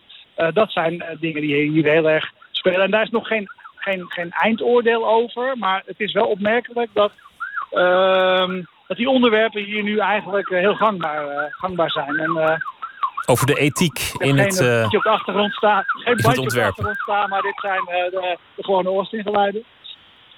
Ja, het is uh, Austin, Texas. Ik, ik hoor het. Erwin Blom, dankjewel. En morgen praten we over wat je dan weer allemaal bent tegengekomen op South by Southwest. Een hele goede nacht. En goede ja, middag voor jou. Beach House uit Baltimore, Maryland. Een duo. En dit is de nieuwe single Lemon Glow.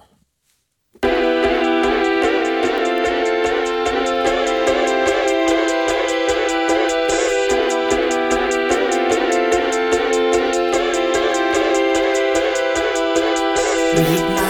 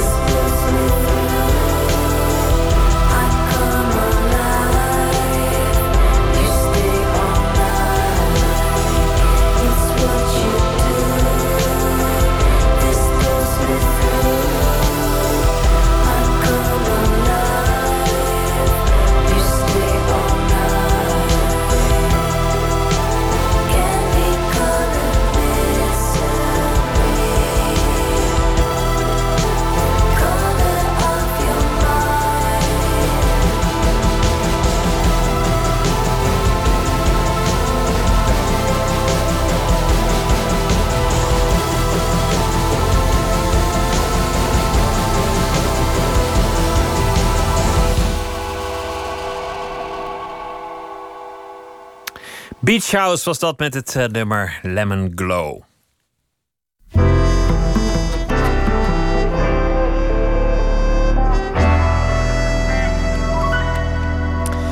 De rubriek heet Open Kaart 150 vragen over werk en leven. En te gast is uh, Tinkerbell. Zij is uh, kunstenaar en uh, zij strijdt ook voor een betere wereld. Daar gaat haar werk eigenlijk over. Over zuiverheid. Over proberen de problemen onder ogen te zien. Voor een NGO werd ze naar het getroffen gebied in Fukushima, Japan gestuurd. En ze heeft een boek geschreven, Het gevaar van angst, hypochonderen in Fukushima. En de toon is eigenlijk opvallend relativerend. En nuchter Tinkerbell, welkom. Dank je. Waarom vind je dat opvallend? Nou, omdat dat ik dat niet van je gewend ben. Omdat je meestal zegt dat iets een groot probleem is. En dat er iets moet gebeuren. En dat er iets mis is in de wereld. En je zegt hier ook wel dat er iets mis is in de wereld. Maar over, uh, ja, over het stralingsgevaar vind ik je eigenlijk vrij nuchter. Oh ja, maar ik ben over het algemeen wel heel nuchter en relativerend hoor. Um, alleen, ik heb gewoon geconcludeerd dat het een ander probleem was dan dat we allemaal denken. Dan heb ik je dus eerst een, een soort label opgeplakt. Van dat, dat, is de mevrouw die altijd alarm slaat. En vervolgens ben ik teleurgesteld dat je je niet aan je eigen label houdt. Ja, ja. Dat gebeurt heel vaak, hè, dat mensen dat doen. dat gebeurt inderdaad wel vaker, ja. Dus, maar goed, dus, uh, je voldoet aan alle clichés tot nu toe. Ga, ga zo door. Nou, ik heb nog wel een paar clichés. Maar je werd gestuurd door een, door een NGO. Die, die hadden misschien op iets anders gehoopt. Nou, nee. Uh, dat, en dat weet ik nu. Dat hebben ze je uh, verteld? Dat hebben ze me verteld, ja precies. Nee, zij hadden gewoon... Ze hadden gehoopt op aandacht voor de problematiek in Fukushima. Um, dat was ook de reden dat ze me hadden uitgenodigd. Zij dachten, oh die Tinkerbell, als zij zich ergens mee gaat bemoeien... dan is er altijd aandacht. En dat willen ze graag, dus ze willen graag bestaan, zo gezegd. En ze willen gewoon dat meer mensen zich druk maken... over kernenergie, gevolgen van kernenergie... gevolgen van die ramp in Fukushima, et cetera. En nou, dat heb ik sowieso wel uh, bewerkstelligd. Uh, had ik eigenlijk al tijdens de eerste reis gedaan... Uh, maar gisteren was de boekpresentatie. Gisteren was het zeven jaar geleden dat de ramp plaatsvond. En um, daar waren ook uh, twee mensen uit het bestuur van Green Cross, zo heet de organisatie, waren aanwezig. En eentje nam ook deel aan het debat. En zij waren echt. Nou, ik denk dat lyrisch een goed woord is. Dus ik was heel blij. Mijn hartje gloeide. Je hebt je, je werk gedaan. Ja. Die ramp, dat was uh, maart 2011. Een, ja. een, een, vloedgolf die raakte de kust. Dat was op zich al een ramp. En, en tijdens die ramp kwam er nog een andere ramp. Namelijk met de kerncentrale in de regio Fukushima, niet in de stad. En uh, ja, toen hebben we dagenlang moeten kijken naar beelden van mensen die daar de puinzooi moesten opruimen. Mannen in pakken. Uh, dat, dat werden, werden helden. En daarna was natuurlijk de grote vraag: hoe veilig is dat gebied? En hoe groot is de straling in het gebied daaromheen? Ja.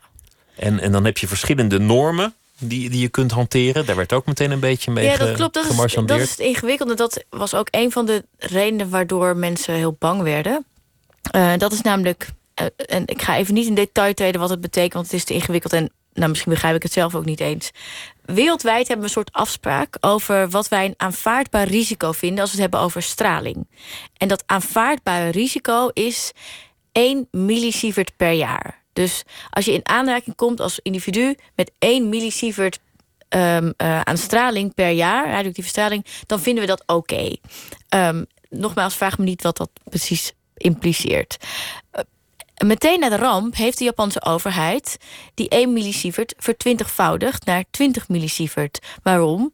Om het gebied wat geëvacueerd moest worden zo klein mogelijk te houden. Anders hadden ze grote steden moeten evacueren. Exact. En ja, dat schept al meteen een soort wan trouwen, zeg maar. Van ja, maar uh, het was altijd maar 1 millisievert. En hoe is het nu ineens goed dat wij met 20 millisievert in aanraking komen? En dat is niet uit te leggen. Uh, zeker niet als mensen in paniek zijn, zeg maar. Dan, want dan werken onze hersenen net iets minder goed. En dan kun je... Het is gewoon heel moeilijk om te gaan relativeren en heel rustig uit te leggen. Nou ja, in de medische wereld doen we dit ook. In een vliegtuig uh, kom je ook in aanraking met heel veel straling. Medewerkers die, uh, weet ik veel, werken op zo'n vlucht. Dus de steward, stewardessen, piloten tekenen ook een contract dat 20 millisievert oké is. En uh, de medewerkers die dat eerste jaar moesten opruimen, die mochten dat jaar in aanraking komen met 250 millisievert. Dus dat is allemaal heel verwarrend. Want we weten niet eens wat een millisievert is. Ik weet het ook nog steeds niet. En, en wat dan per jaar betekent, van, van hoeveel is dat dan in één dag of over het hele jaar uitgesmeerd? Het is nog best ja, ingewikkeld. Ja. Maar al met al 20 is nog steeds vrij laag. Ja, twin, nou ja, dat is wat ik me heb laten vertellen en wat ik, waar ik eigenlijk ook op vertrouw. Ehm, want ja, ik, ik kan het ook niet invoelen. Het is, het is kans berekenen. Het is, ja, ehm, het, het is bedenken dat uh, de straat oversteken in Amsterdam risicovoller is dan de straat oversteken in Leeuwarden. En dat kunnen we allemaal bedenken. Maar dat betekent niet dat je niet doodgereden kan worden in Leeuwarden. En betekent ook zeker niet dat je per definitie wordt doodgereden in Amsterdam. Het zijn kansen. Het zijn mogelijkheden. En um, wat het verschil is, is dat als je de straat oversteekt, heb je nog enige invloed zelf. Want je kunt namelijk om je heen kijken. Je ziet een auto aankomen. En als dat niet zo is, dan is dat waarschijnlijk omdat je de andere kant op keek. Dat is stom. Maar straling kun je niet voelen, kun je niet zien, kun je niet ruiken, kun je niet proeven. Dus dat is een nou, een veel kleiner risico dan de weg oversteken. Maar het is iets onzichtbaars. En daarmee voelt het gevaarlijker. En, en daar gaat jouw project eigenlijk over. Want, want het gaat niet over straling of over Fukushima. Het gaat dan wel over die vier reizen die je gemaakt hebt. Maar het onderliggende thema is angst. Ja, het gevaar van angst. Want, Dat is een, ehm, een, mooie, mooie titel. Even op je in laten werken. Het gevaar van angst. Ja, dat vind ik mooi. Korte stilte even, ja. wat mij echt fascineerde in de eerste reis al... is dat ik dacht altijd dat er heel veel doden waren in Fukushima door de straling. Dat ook heel veel mensen kanker hadden gekregen en zo. En toen bleek dat dat dus niet zo is. Er zijn nul doden en voor zover we weten nul zieken. En er is op dit moment niet iets waaruit blijkt dat mensen ziek gaan worden. Dus het, het zou nog kunnen hoor. Maar op dit moment is er niets waar daar, wat daarop wijst. Um, maar er zijn wel heel veel mensen zo bang geworden van de voor de gevolgen. En ook uh, doordat ze moesten verhuizen ineens. En dat leverde zoveel stress op dat mensen daaraan zijn overleden. En dan zou je dus kunnen stellen dat op dit moment de angst voor het gevaar gevaarlijker is geworden dan het gevaar zelf. Stress is een groter gezondheidsrisico dan die eventuele straling, kun, kun je dan stellen. Wat ik een mooi beeld vind, is dat je daar allemaal adviezen krijgt: van je moet een pak aan of je moet in bepaalde gebieden niet komen. En naarmate jij daar langer verkeert, krijg je daar meer maling aan. En op het laatst loop je gewoon in, in zomerjurkjes ja. lekker, lekker door het getroffen gebied. Ja, dat klopt. Ja, um, ik vind dat een mooi beeld. Ja, ja dat. Uh... Hoe, die relativering, hoe ontstond die relativering bij jou? Wat was het moment dat je dacht: ach jezus, het zal me wel, ik, uh, ik negeer die adviezen? Nou, um, de adviezen helemaal aan het begin waren de adviezen die ik kreeg binnen een studiereis van een milieuorganisatie. En, um, en ik was zelf ook nog leek. Ik wist echt helemaal niks. En dan volg je maar gewoon je adviezen. Trouwens, ik heb niet alle adviezen opgevolgd. Ik ben een van de adviezen was niet aanraken. En ik ben bloemen gaan plukken en die heb ik meegesmokkeld in mijn onderbroek. Uh, dus dat, daar ging wel iets mis. Um, maar dat is dan mijn eigen recalcitrantie. Um, ja, op een gegeven moment kreeg ik gewoon meer informatie van meer mensen. Um, sprak ik met mensen die daar al sinds de ramp eigenlijk fulltime werken en ook slapen. Die al een paar jaar geen beschermende kleding meer droegen. Ik had op een gegeven moment zelf een kijkerteller. Dus ik kon zelf de straling meten. En ja, dan kom je tot de conclusie: oh, nou, het is hier oké. Okay. Die recalcitrantie vind ik wel interessant. Want ik vraag me af: zou het zo zijn geweest als de overheid heel relativerend was geweest, dat jij de andere kant op was geschoten?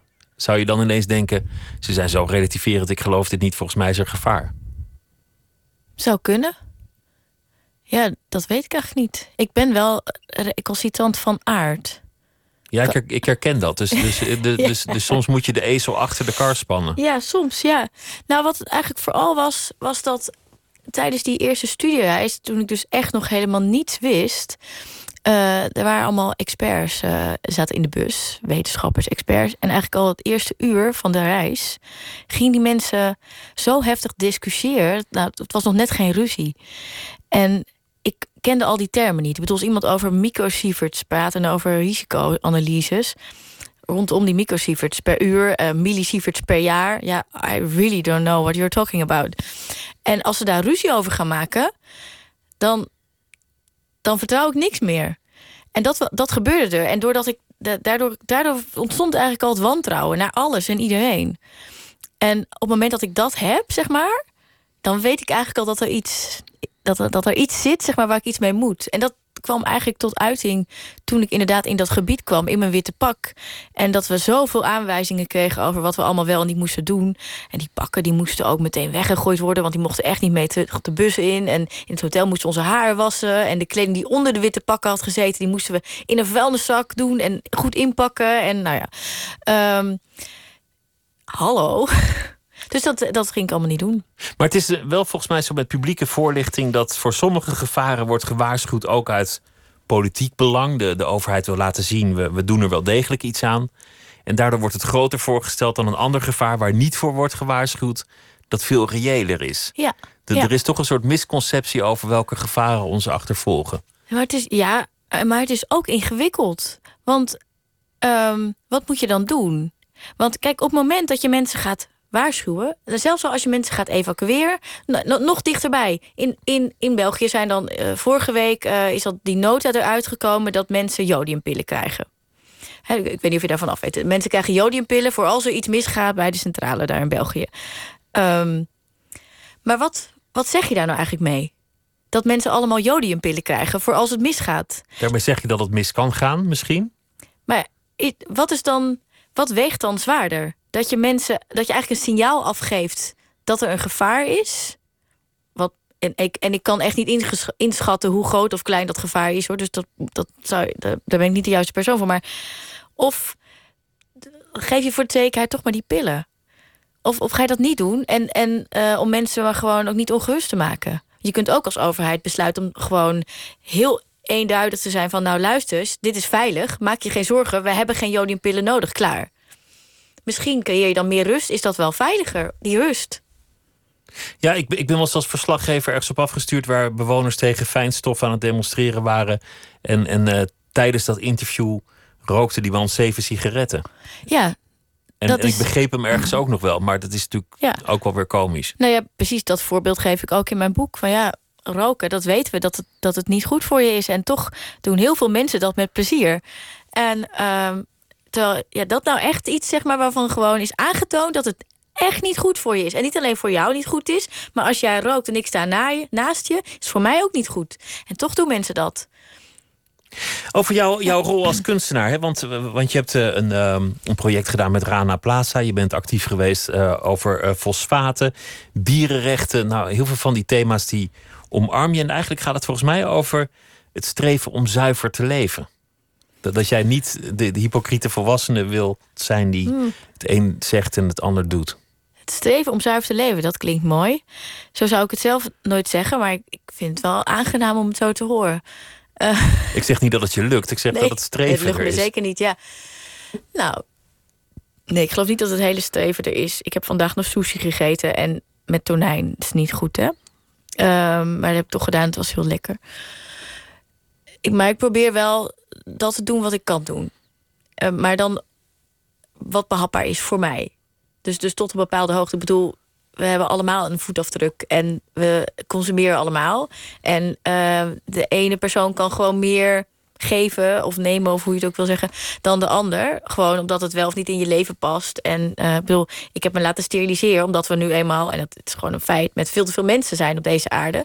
En we door onze grondstoffen heen raken. Dus het kind wat je nu op de wereld zet, daarvan weten we eigenlijk dat die in een hele vervelende wereld gaat leven, want het gaat slecht de komende decennia. Dus het is, als je het Maar zo bekijkt. strikt rationeel heb je daar natuurlijk gelijk in gehad, Ja. denk ik. Ja, het is een egocentrische zaak om nu een kind op de wereld te zetten met deze kennis. Maar je hebt, jezelf, je hebt jezelf wel veel verdriet daarmee bezorgd. Nou ja, ik zie het anders. Ik denk dat de status van de wereld mij veel verdriet bezorgt.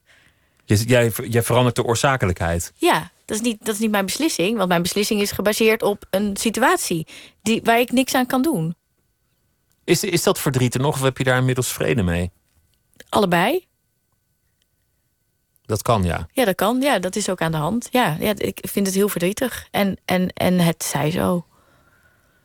Zullen we beginnen met de kaarten trouwens, voor we dat vergeten? Ja, laten we dat Hier, doen. eh, ja, ik, dus ik moet nu een kaartje pakken en dan Ja. moet ik oplezen wat er staat. En eh, is er verschil tussen de blauwe en de rode? Of is het zijn... Nee, volgens mij niet. Oké, ik pak deze.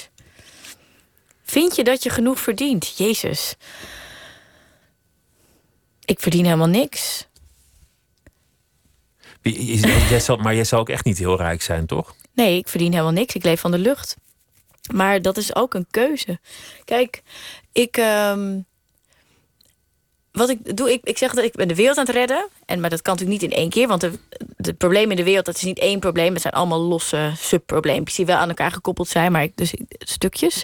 Maar als je nu eens gaat analyseren, al die problemen, die ga je allemaal naast elkaar zetten in een kast. Dus je hebt nu een kast vol problemen. En dit zijn ze allemaal.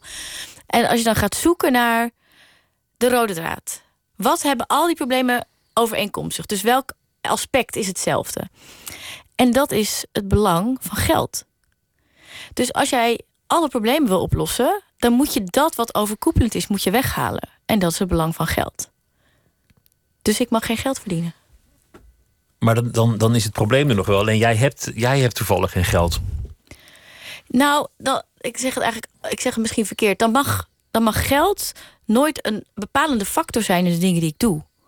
Dus er komt wel eh, geld. eh, er komt geld via eh, een stichting die ik heb, waar mensen doneren. En ik ben daarvan afhankelijk om mijn huur te betalen. Dus ik ben afhankelijk van giften. Ehm, maar als er een belangrijk project is, gaat het voor mijn huur. Ja, ik heb wel ruzie met de huisbaas. Dat is vervelend. En dan leg ik uit van ja, luister eens, eh, er moet nu echt geld hier naartoe. En ik weet zeker dat jij niet doodgaat als ik mijn huur twee maanden later betaal. In, en nou ja, in het ergste geval stuur je nu een incassobureau op me af. En dat is dan vervelend, want dat zijn extra kosten. Maar dat is wel jouw verantwoordelijkheid. Want het is dus geld wat eigenlijk naar iets goeds gaat... moet dan naar een incassobureau. Echt, be my guest. Maar het is niet aardig. En dat soort gesprekken voer ik dan. Eh, Maar het lijkt ook wel een beetje op zelfkastijding. Wat je aan het doen bent. Alsof je zelf met zo'n bosje takken de hele dag op de rug slaat. Nee, nee, nee. Ik heb ook wel plezier in. Ik ben af en toe. In het ergste geval kan ik gefrustreerd zijn, zeg maar. Van gewoon hoe dingen werken en dat het ingewikkeld is. En eh, echt hou op met, met dwars liggen. Maar ehm, nee, eh, het, het is echt een hele bewuste keuze. Zullen we nog zo'n kaart doen? Ja, laten we nog elkaar doen. Ben je bang om oud te worden? Nee, ik wens oud te worden. Dat is, niet, dat is geen angst. Nee. Ik ben wel bang om ziek te worden. Dat komt met ouderdom vaak. Vaak. Nou, ik ben dus van plan om heel oud te worden. En dan ineens gewoon niet meer wakker te worden. Gewoon om te vallen of gewoon in je slaap. nee, eh, mijn slaap lijkt me heel fijn. Ja. Dat is het plan. Zullen we er nog één doen? Ja, is goed. Geloof je in goed en kwaad? Ja, Ja, dat geloof ik wel. ja, ik geloof wel goed en kwaad. Er zijn wel. Maar ik geloof wel dat er heel veel kwade dingen worden gedaan. die eigenlijk goed bedoeld zijn. En dat is ingewikkeld. Maar daar kun je wel ingrijpen. Dat, dan, en dat vind ik hoopvol. Ehm, bijvoorbeeld. ehm, ik, ik spreek met veel politici hè, van heel veel verschillende partijen. En ehm, wat ik heel prettig vind om te merken, want ik ben het natuurlijk lang niet met iedereen eens. Ik ben het eigenlijk met niemand altijd eens. Ehm, maar wat ik heel hoopvol vind en waardoor ik eigenlijk met iedereen kan werken, is dat als, je, als we het bijvoorbeeld hebben over Tweede Kamerleden. Dat al deze mensen van links naar rechts één ding gemeenschappelijk hebben. En dat is dat ze het goed bedoelen. Dus ze hebben het beste voor met dit land. Ik bedoel, we zijn het niet eens over wat het beste is. Maar we willen wel allemaal het beste voor dit land. Maar dat is heel fijn, want daar kun je mee werken. Maar het is wel mooi wat je zegt dat, dat mensen kwaad doen omdat ze goed willen doen vaak. Ja, Andersom ken ik eigenlijk geen voorbeelden van. Vind ik ook wel interessant. Dat je dan heel erg goed doet. Terwijl je iets eigenlijk heel kwaad bedoelde. Dus, dus dat je uit kwade opzet een heldendaad verricht of zo. Maar er schiet Oh. me even niet een voorbeeld eh, Nee. daarvan te binnen. ik kan me haast niet voorstellen dat er geen voorbeelden van zijn. Maar ik kan er ook even geen bedenken. Maar, maar dan nog kun je verschillen van mening. Eh, nou ja, jouw bekendste werk is de kat. Iedereen begint altijd over de kat. Oh ja. Die, eh, die, die je vermoord hebt eh, om, eh, om er een tas van te maken. Om, om Het iets heet uit te technisch drukken. geen moord hè, bij dier. Het is doden. Oh, Je ja. kunt alleen maar mensen vermoorden. Dier nog- dood je. Ik twijfel nog steeds of het waar is. Maar misschien schoffeer ik je daarmee. Waarom twijfel je daaraan? Nou, ik, ik zie jou niet in staat om zoiets te doen eigenlijk. Nou, het is niet zo moeilijk hoor. Nee, dat, dat denk ik ook niet. Ik ben een Zeeuws meisje. Ik kom van het platteland. Ja daar, daar, ja, daar doen ze dat de hele dag De natuurlijk. hele dag, ja. Maar daar, daar, ehm, daar zie je eigenlijk hoe mensen over goed en kwaad soms, soms hele rare ideeën erover hebben. Dat de, de mensen die daar het hardst over vielen, vervolgens wel gewoon lekker eh Een biefstukje eten. Ja, En dat klopt. daar ja. zit wel hypocrisie in. Ja, maar dat komt omdat een kat ehm, staat heel dicht bij ons. En mijn kat had natuurlijk een naam, Pinkeltje. En zodra een dier een naam heeft, wordt het in onze hoofden een mens. En dan gaan we het ook moord noemen. En dat is heel grappig. Want ik bedoel, een, een koe die we opeten of een varken, die, dat is gebeurd ergens in een schuur achter een muur. We zien dat niet. En uh, voor zover wij weten, bedoel natuurlijk, want die dieren hebben wel een naam, maar voor zover wij weten hebben ze geen naam. Dus ze bestaan eigenlijk niet. Het zijn althans niet als wezens, als, niet als mensjes. Het zijn producten. Maar op het moment dat zo'n product een gezicht en een naam krijgt, dan wordt het iets anders. En ik, waar ik nu aan moet denken is, nou dat herinnert je vast nog dat uh, die uh, mond- en klauwzier-epidemie ja. ik weet niet meer welk jaar dat was, maar het is lang geleden. 2001 geloof ik. Oh, nou, uh, dat is lang geleden. Um, dat begon natuurlijk in Groot-Brittannië. En dat is door heel Europa, zeg maar, uitgezaaid. Um, en al die kalveren moesten geruimd worden. Je herinnert je vast nog wel die beelden. Um, en dat was natuurlijk ook in Groot-Brittannië. En er was op een gegeven moment een cameraploeg live televisie. En die filmde langs zo'n enorme berg met dode kalveren. En ineens stond daar een kalfje op. En het hele land in rep en roer. En natuurlijk kreeg dat dier meteen een naam. Ik weet even, kan er even niet meer opkomen. Maar als je op googelt vind je het. Dat dier kreeg een naam. En Tony Blair heeft toen gezegd... dit kalf moet gered worden. En het kalf is gered. En dat niet alleen. Ze hebben de wet gewijzigd. Waardoor zeg maar, uh, de, de, de kring rondom, zeg maar, de, de, de cirkel rondom een plaats waar, waar een uh, geval was gevonden, is verkleind. Naar aanleiding van het ene kalf. Nou, zo zie je maar dat goed en kwaad, dat, je daar uh, goed over moet nadenken voor je daar een uh, oordeel over velt. Het boek heet Het gevaar van angst, hypochonderen in Fukushima. Tinkerbell, dankjewel dat ja. je langs wilde komen. Graag gedaan. En veel succes. Dank je. Thanks.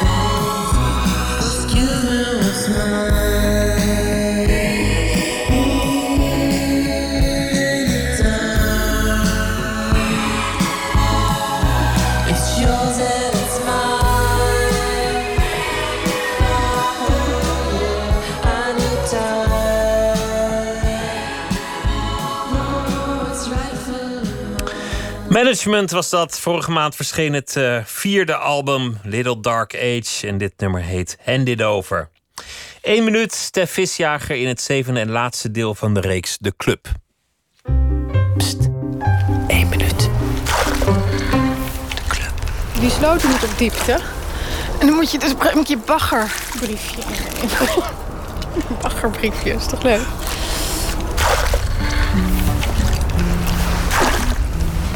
Er zijn echt wel twintig soorten rozen. En, en vooral lekker geurende rozen. En dan zit je dus hier op je schommelbankje zo de tuin in te kijken. En toen kreeg ik deze tuincontrolebrief. Uh, waarin staat dat eigenlijk alles niet goed is. Gesnoeid? Nee. Tuin? Slecht. Slootkant onderhoud? Slecht. Buitenpad schoon? Nee. In elk geval heeft het bestuur besloten te gaan proberen uw tuiniergedrag te doen veranderen. Ofwel de situatie aan de tuchtcommissie van de Bond van Volkstuiners voor te leggen.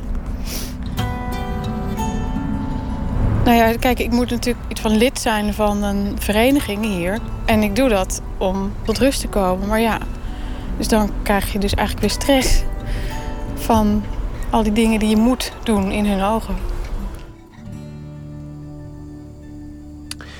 Eén minuut gemaakt door Stef Visjager. Uh, Arcade Fire van hun uh, laatste album, de titelsong Everything Now.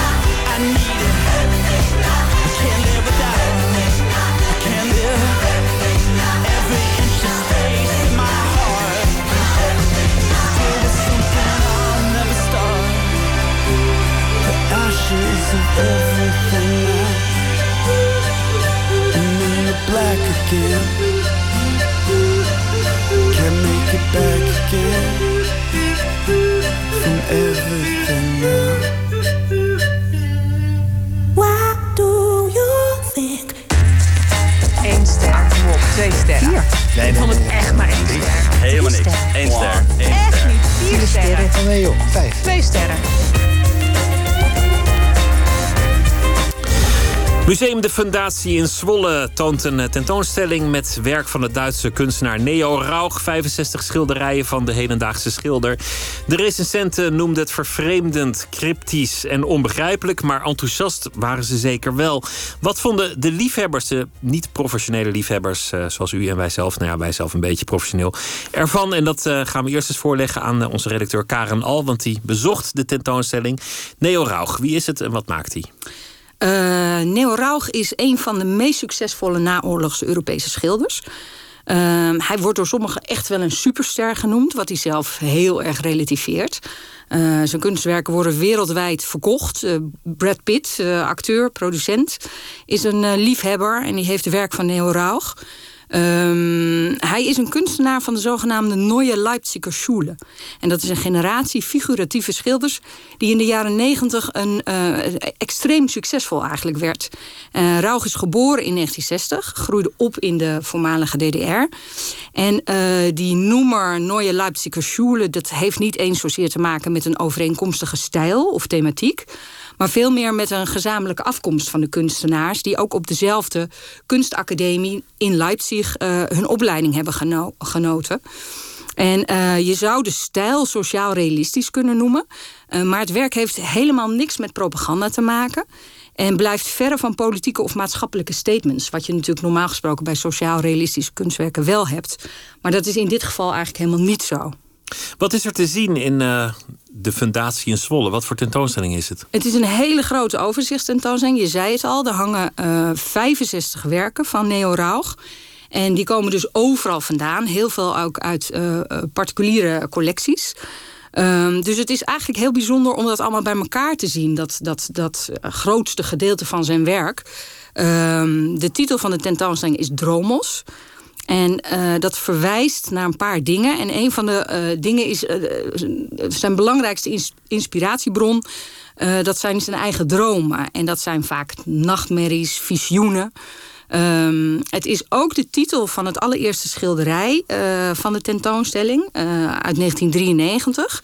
Um, uh, het is het begin van de tentoonstelling. En dan word je vervolgens als bezoeker, als je dat eerste schilderij voor, voorbij bent, word je overweldigd door een enorme hoeveelheid grote schilderijen. Het zijn hele grote, uh, indrukwekkende doeken die heel imponerend naast elkaar hangen.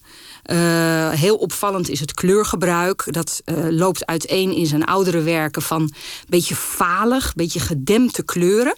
En uh, tot, tot eigenlijk dat latere werk, waar, waar veel meer feller, feller kleurgebruik maakt hij gebruik van. En het bijzondere is dat je echt wel een ontwikkeling ziet. Dat die vroege werken lijken een beetje op nostalgische advertenties eigenlijk. Er straalt enigszins een, een soort Sovjet-symboliek vanuit. Veel arbeiders, veel struise, compacte vrouwen. Maar wat ze eigenlijk op die schilderijen doen, dat is een beetje onduidelijk. Um, zijn werk is, is figuratief. Maar dat betekent eigenlijk niet dat je meteen begrijpt wat je ziet. Het is deels surrealistisch, het is absurdistisch, een beetje fabelachtig ook wel. Je herkent iets van Salvador Dali of van Jeroen Bos. Maar het is eigenlijk ook wel echt heel eigen. Je legt het prachtig uit, maar ik begrijp het nog steeds niet. Maar directeur Ralf Keunig, die, uh, Keuning sorry, die is uh, zeer enthousiast over uh, Neo Rauch. Noemt hem zelfs zo'n beetje de beste hedendaagse schilder. We gaan even luisteren naar wat hij te zeggen heeft. Hij is groot, hij is raadselachtig. En maakt schilderijen die tweede helft jaren negentig in één keer de hele wereld veroverden.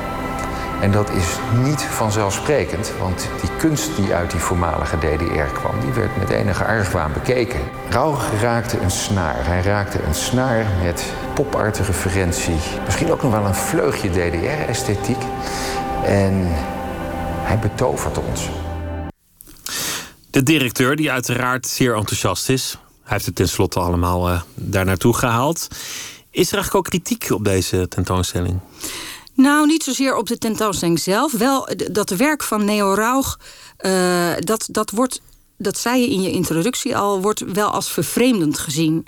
Cryptisch en onbegrijpelijk. Een criticus schreef eens dat het vreemde archaïsche doeken zijn... die bevolkt worden door rare wezens, verwarrende perspectieven... en onduidelijke handelingen. En uh, dat kan je op het verkeerde been zetten. Zijn werk is figuratief, maar hij bedient zich van een onbegrijpelijke beeldtaal, wordt wel gezegd. Ik, ik vind dat ingewikkeld. Zijn werk is inderdaad raadselachtig en je krijgt er niet direct grip op. Maar ik vind dat dat niet de ervaring per se in de weg zit. Ik vind niet dat je alles per se uh, hoeft te begrijpen om toch ervan te kunnen genieten. De kunstenaar zelf aan het woord. Hij zegt dat hij niet bezig is om kunst te maken met een boodschap. Hij vindt dat je kunstwerken geweld aandoet als je daar te veel informatie in wilt stoppen of uit wil halen of betekenis in wil leggen. Hij citeert Picasso, want die heeft ooit uh, gezegd dat hij geen postbode is en dus ook geen uh, boodschappen meebrengt. wenn man den Bildern zu viel abverlangt, zu viel Information aus ihnen ziehen möchte, zu viel Haltung und Botschaft, dann äh, tut man ihnen Gewalt an. Genauso wie wenn man als Autor versucht, ihnen eine Botschaft einzuverleiben oder einzumassieren. Und äh, also niemand geringer als Picasso hat ja gesagt, welche Botschaft er hat. Und er hat darauf geantwortet, ich bin kein Briefträger. Ich habe keine Botschaft, ich bin ein Maler und das ist die einzig richtige Haltung. Ich kann nur an meinen idealen Besucher oder meine ideale Besucherin appellieren, sich zu öffnen und äh, sich, also vor allen Dingen die Sinne zu öffnen und den Verstand ruhig äh, ins Hintertreffen geraten zu lassen. Nicht diese zerebrale Dominanz äh, walten zu lassen, sondern einfach sich äh, in die Bilder hineinsaugen zu lassen. Niet te cerebraal naar die schilderijen kijken. Niet alleen het verstand aanzetten, maar ook de zintuigen openen. En niet te veel erover uh, nadenken, zegt de kunstenaar. Ja, hij wil graag dat we naar figuratieve schilderijen eigenlijk kijken. Zoals we ook naar abstracte schilderijen kijken. En dus niet overal meteen een betekenis in of achter zoeken. Men is altijd maar op zoek naar een uitleg, terwijl hij juist wil pleiten om dat los te laten. En ik vind het ook wel mooi dat zijn werk niet makkelijk te duiden is, eerlijk gezegd. Dat je denkt dat je grip hebt op zijn werk, maar vervolgens word je weer op het verkeerde been gezet. En uh, fascinerend is eigenlijk dat Neo Rauch niet werkt met schetsen of voorstudies of met foto's. Hij wil dat het werk puur uit hemzelf komt en dat je als kijker op eenzelfde pure en intuïtieve manier eigenlijk zijn werk ervaart. Ja, ik, ik vind het eigenlijk een pleidooi voor onbevangen kijken. Zo, zo kijk ik ernaar. Eens kijken of dat uh, gelukt is bij het publiek. We vroegen om uh, reacties van mensen die de tentoonstelling gezien hebben. Leendert Masselink die laat weten... Museum de Fundatie is letterlijk gevuld van top tot teen. Zaal na zaal klim je langzaam omhoog in het gebouw... terwijl het kleurpalet langzaam verschiet van een donker begin... naar de kleuren van een jongensboek uit het Oostblok.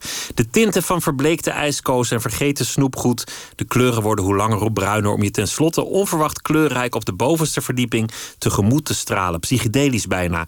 De werken zijn zo groot dat je er bijna in kunt stappen. De voorstellingen lijken op situaties die je kent uit krantenfoto's, geschiedenisboeken of uit medische encyclopedieën. Maar telkens klopt er toch iets niet.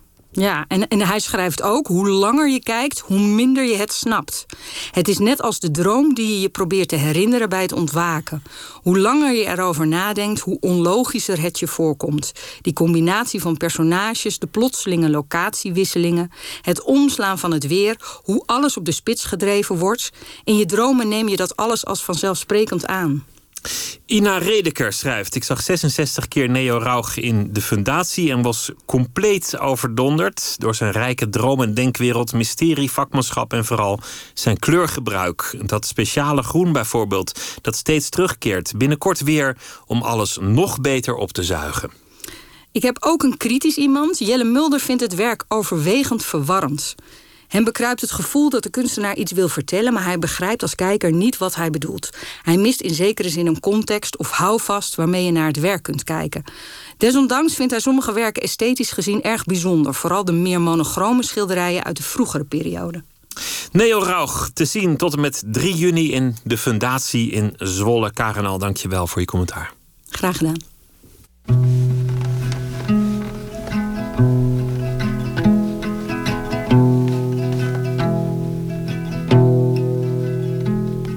The angel Moroni asleep in the cardboard with a newspaper under his arm. It seems I was late to deliver his car keys, so it looks like we are staying behind. With Lucifer bashful and hiding his face from the Lord. Dear Jesus, forgive me. I am only doing as I was told. For as it is written, I will soon one day face my own fire. And this world will go with me if I can just get them all on my side. And carry me over rainbows and rainier. Carry me over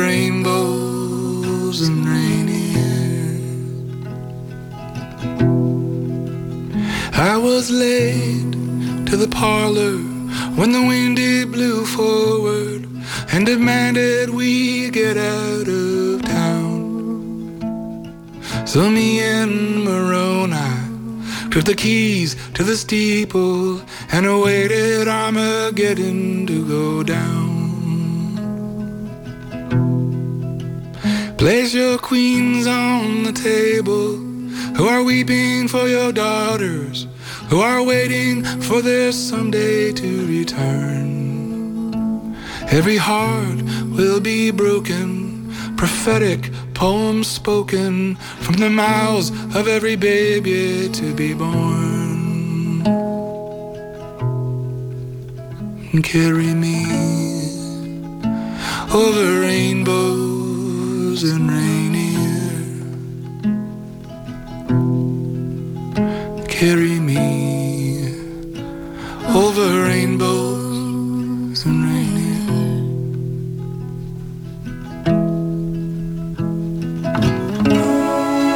Let your cries be of joy. May it always and forever fill the void. And allow my heart some room. May it be so that you'll one day need me soon.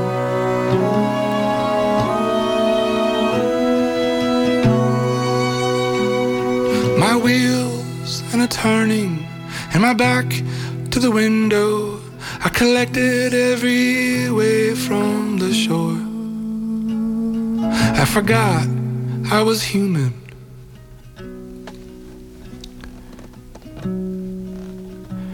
As I laid up my emotions and I knocked them like dishes to the floor. Carry me over rainbows and rainier and carry me over rainbows and rainier.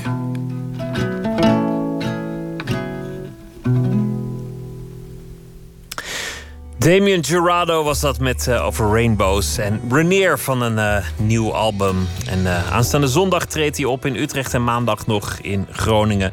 Morgen in Nooit meer slapen is P.F. Te gast. hij heeft een laatste boek in de reeks over J. Kessels geschreven. Een ode aan de vriendschap. En dit keer gaat de vriendschap verloren. En ik wens u veel plezier zometeen met de EO. En graag weer tot morgen.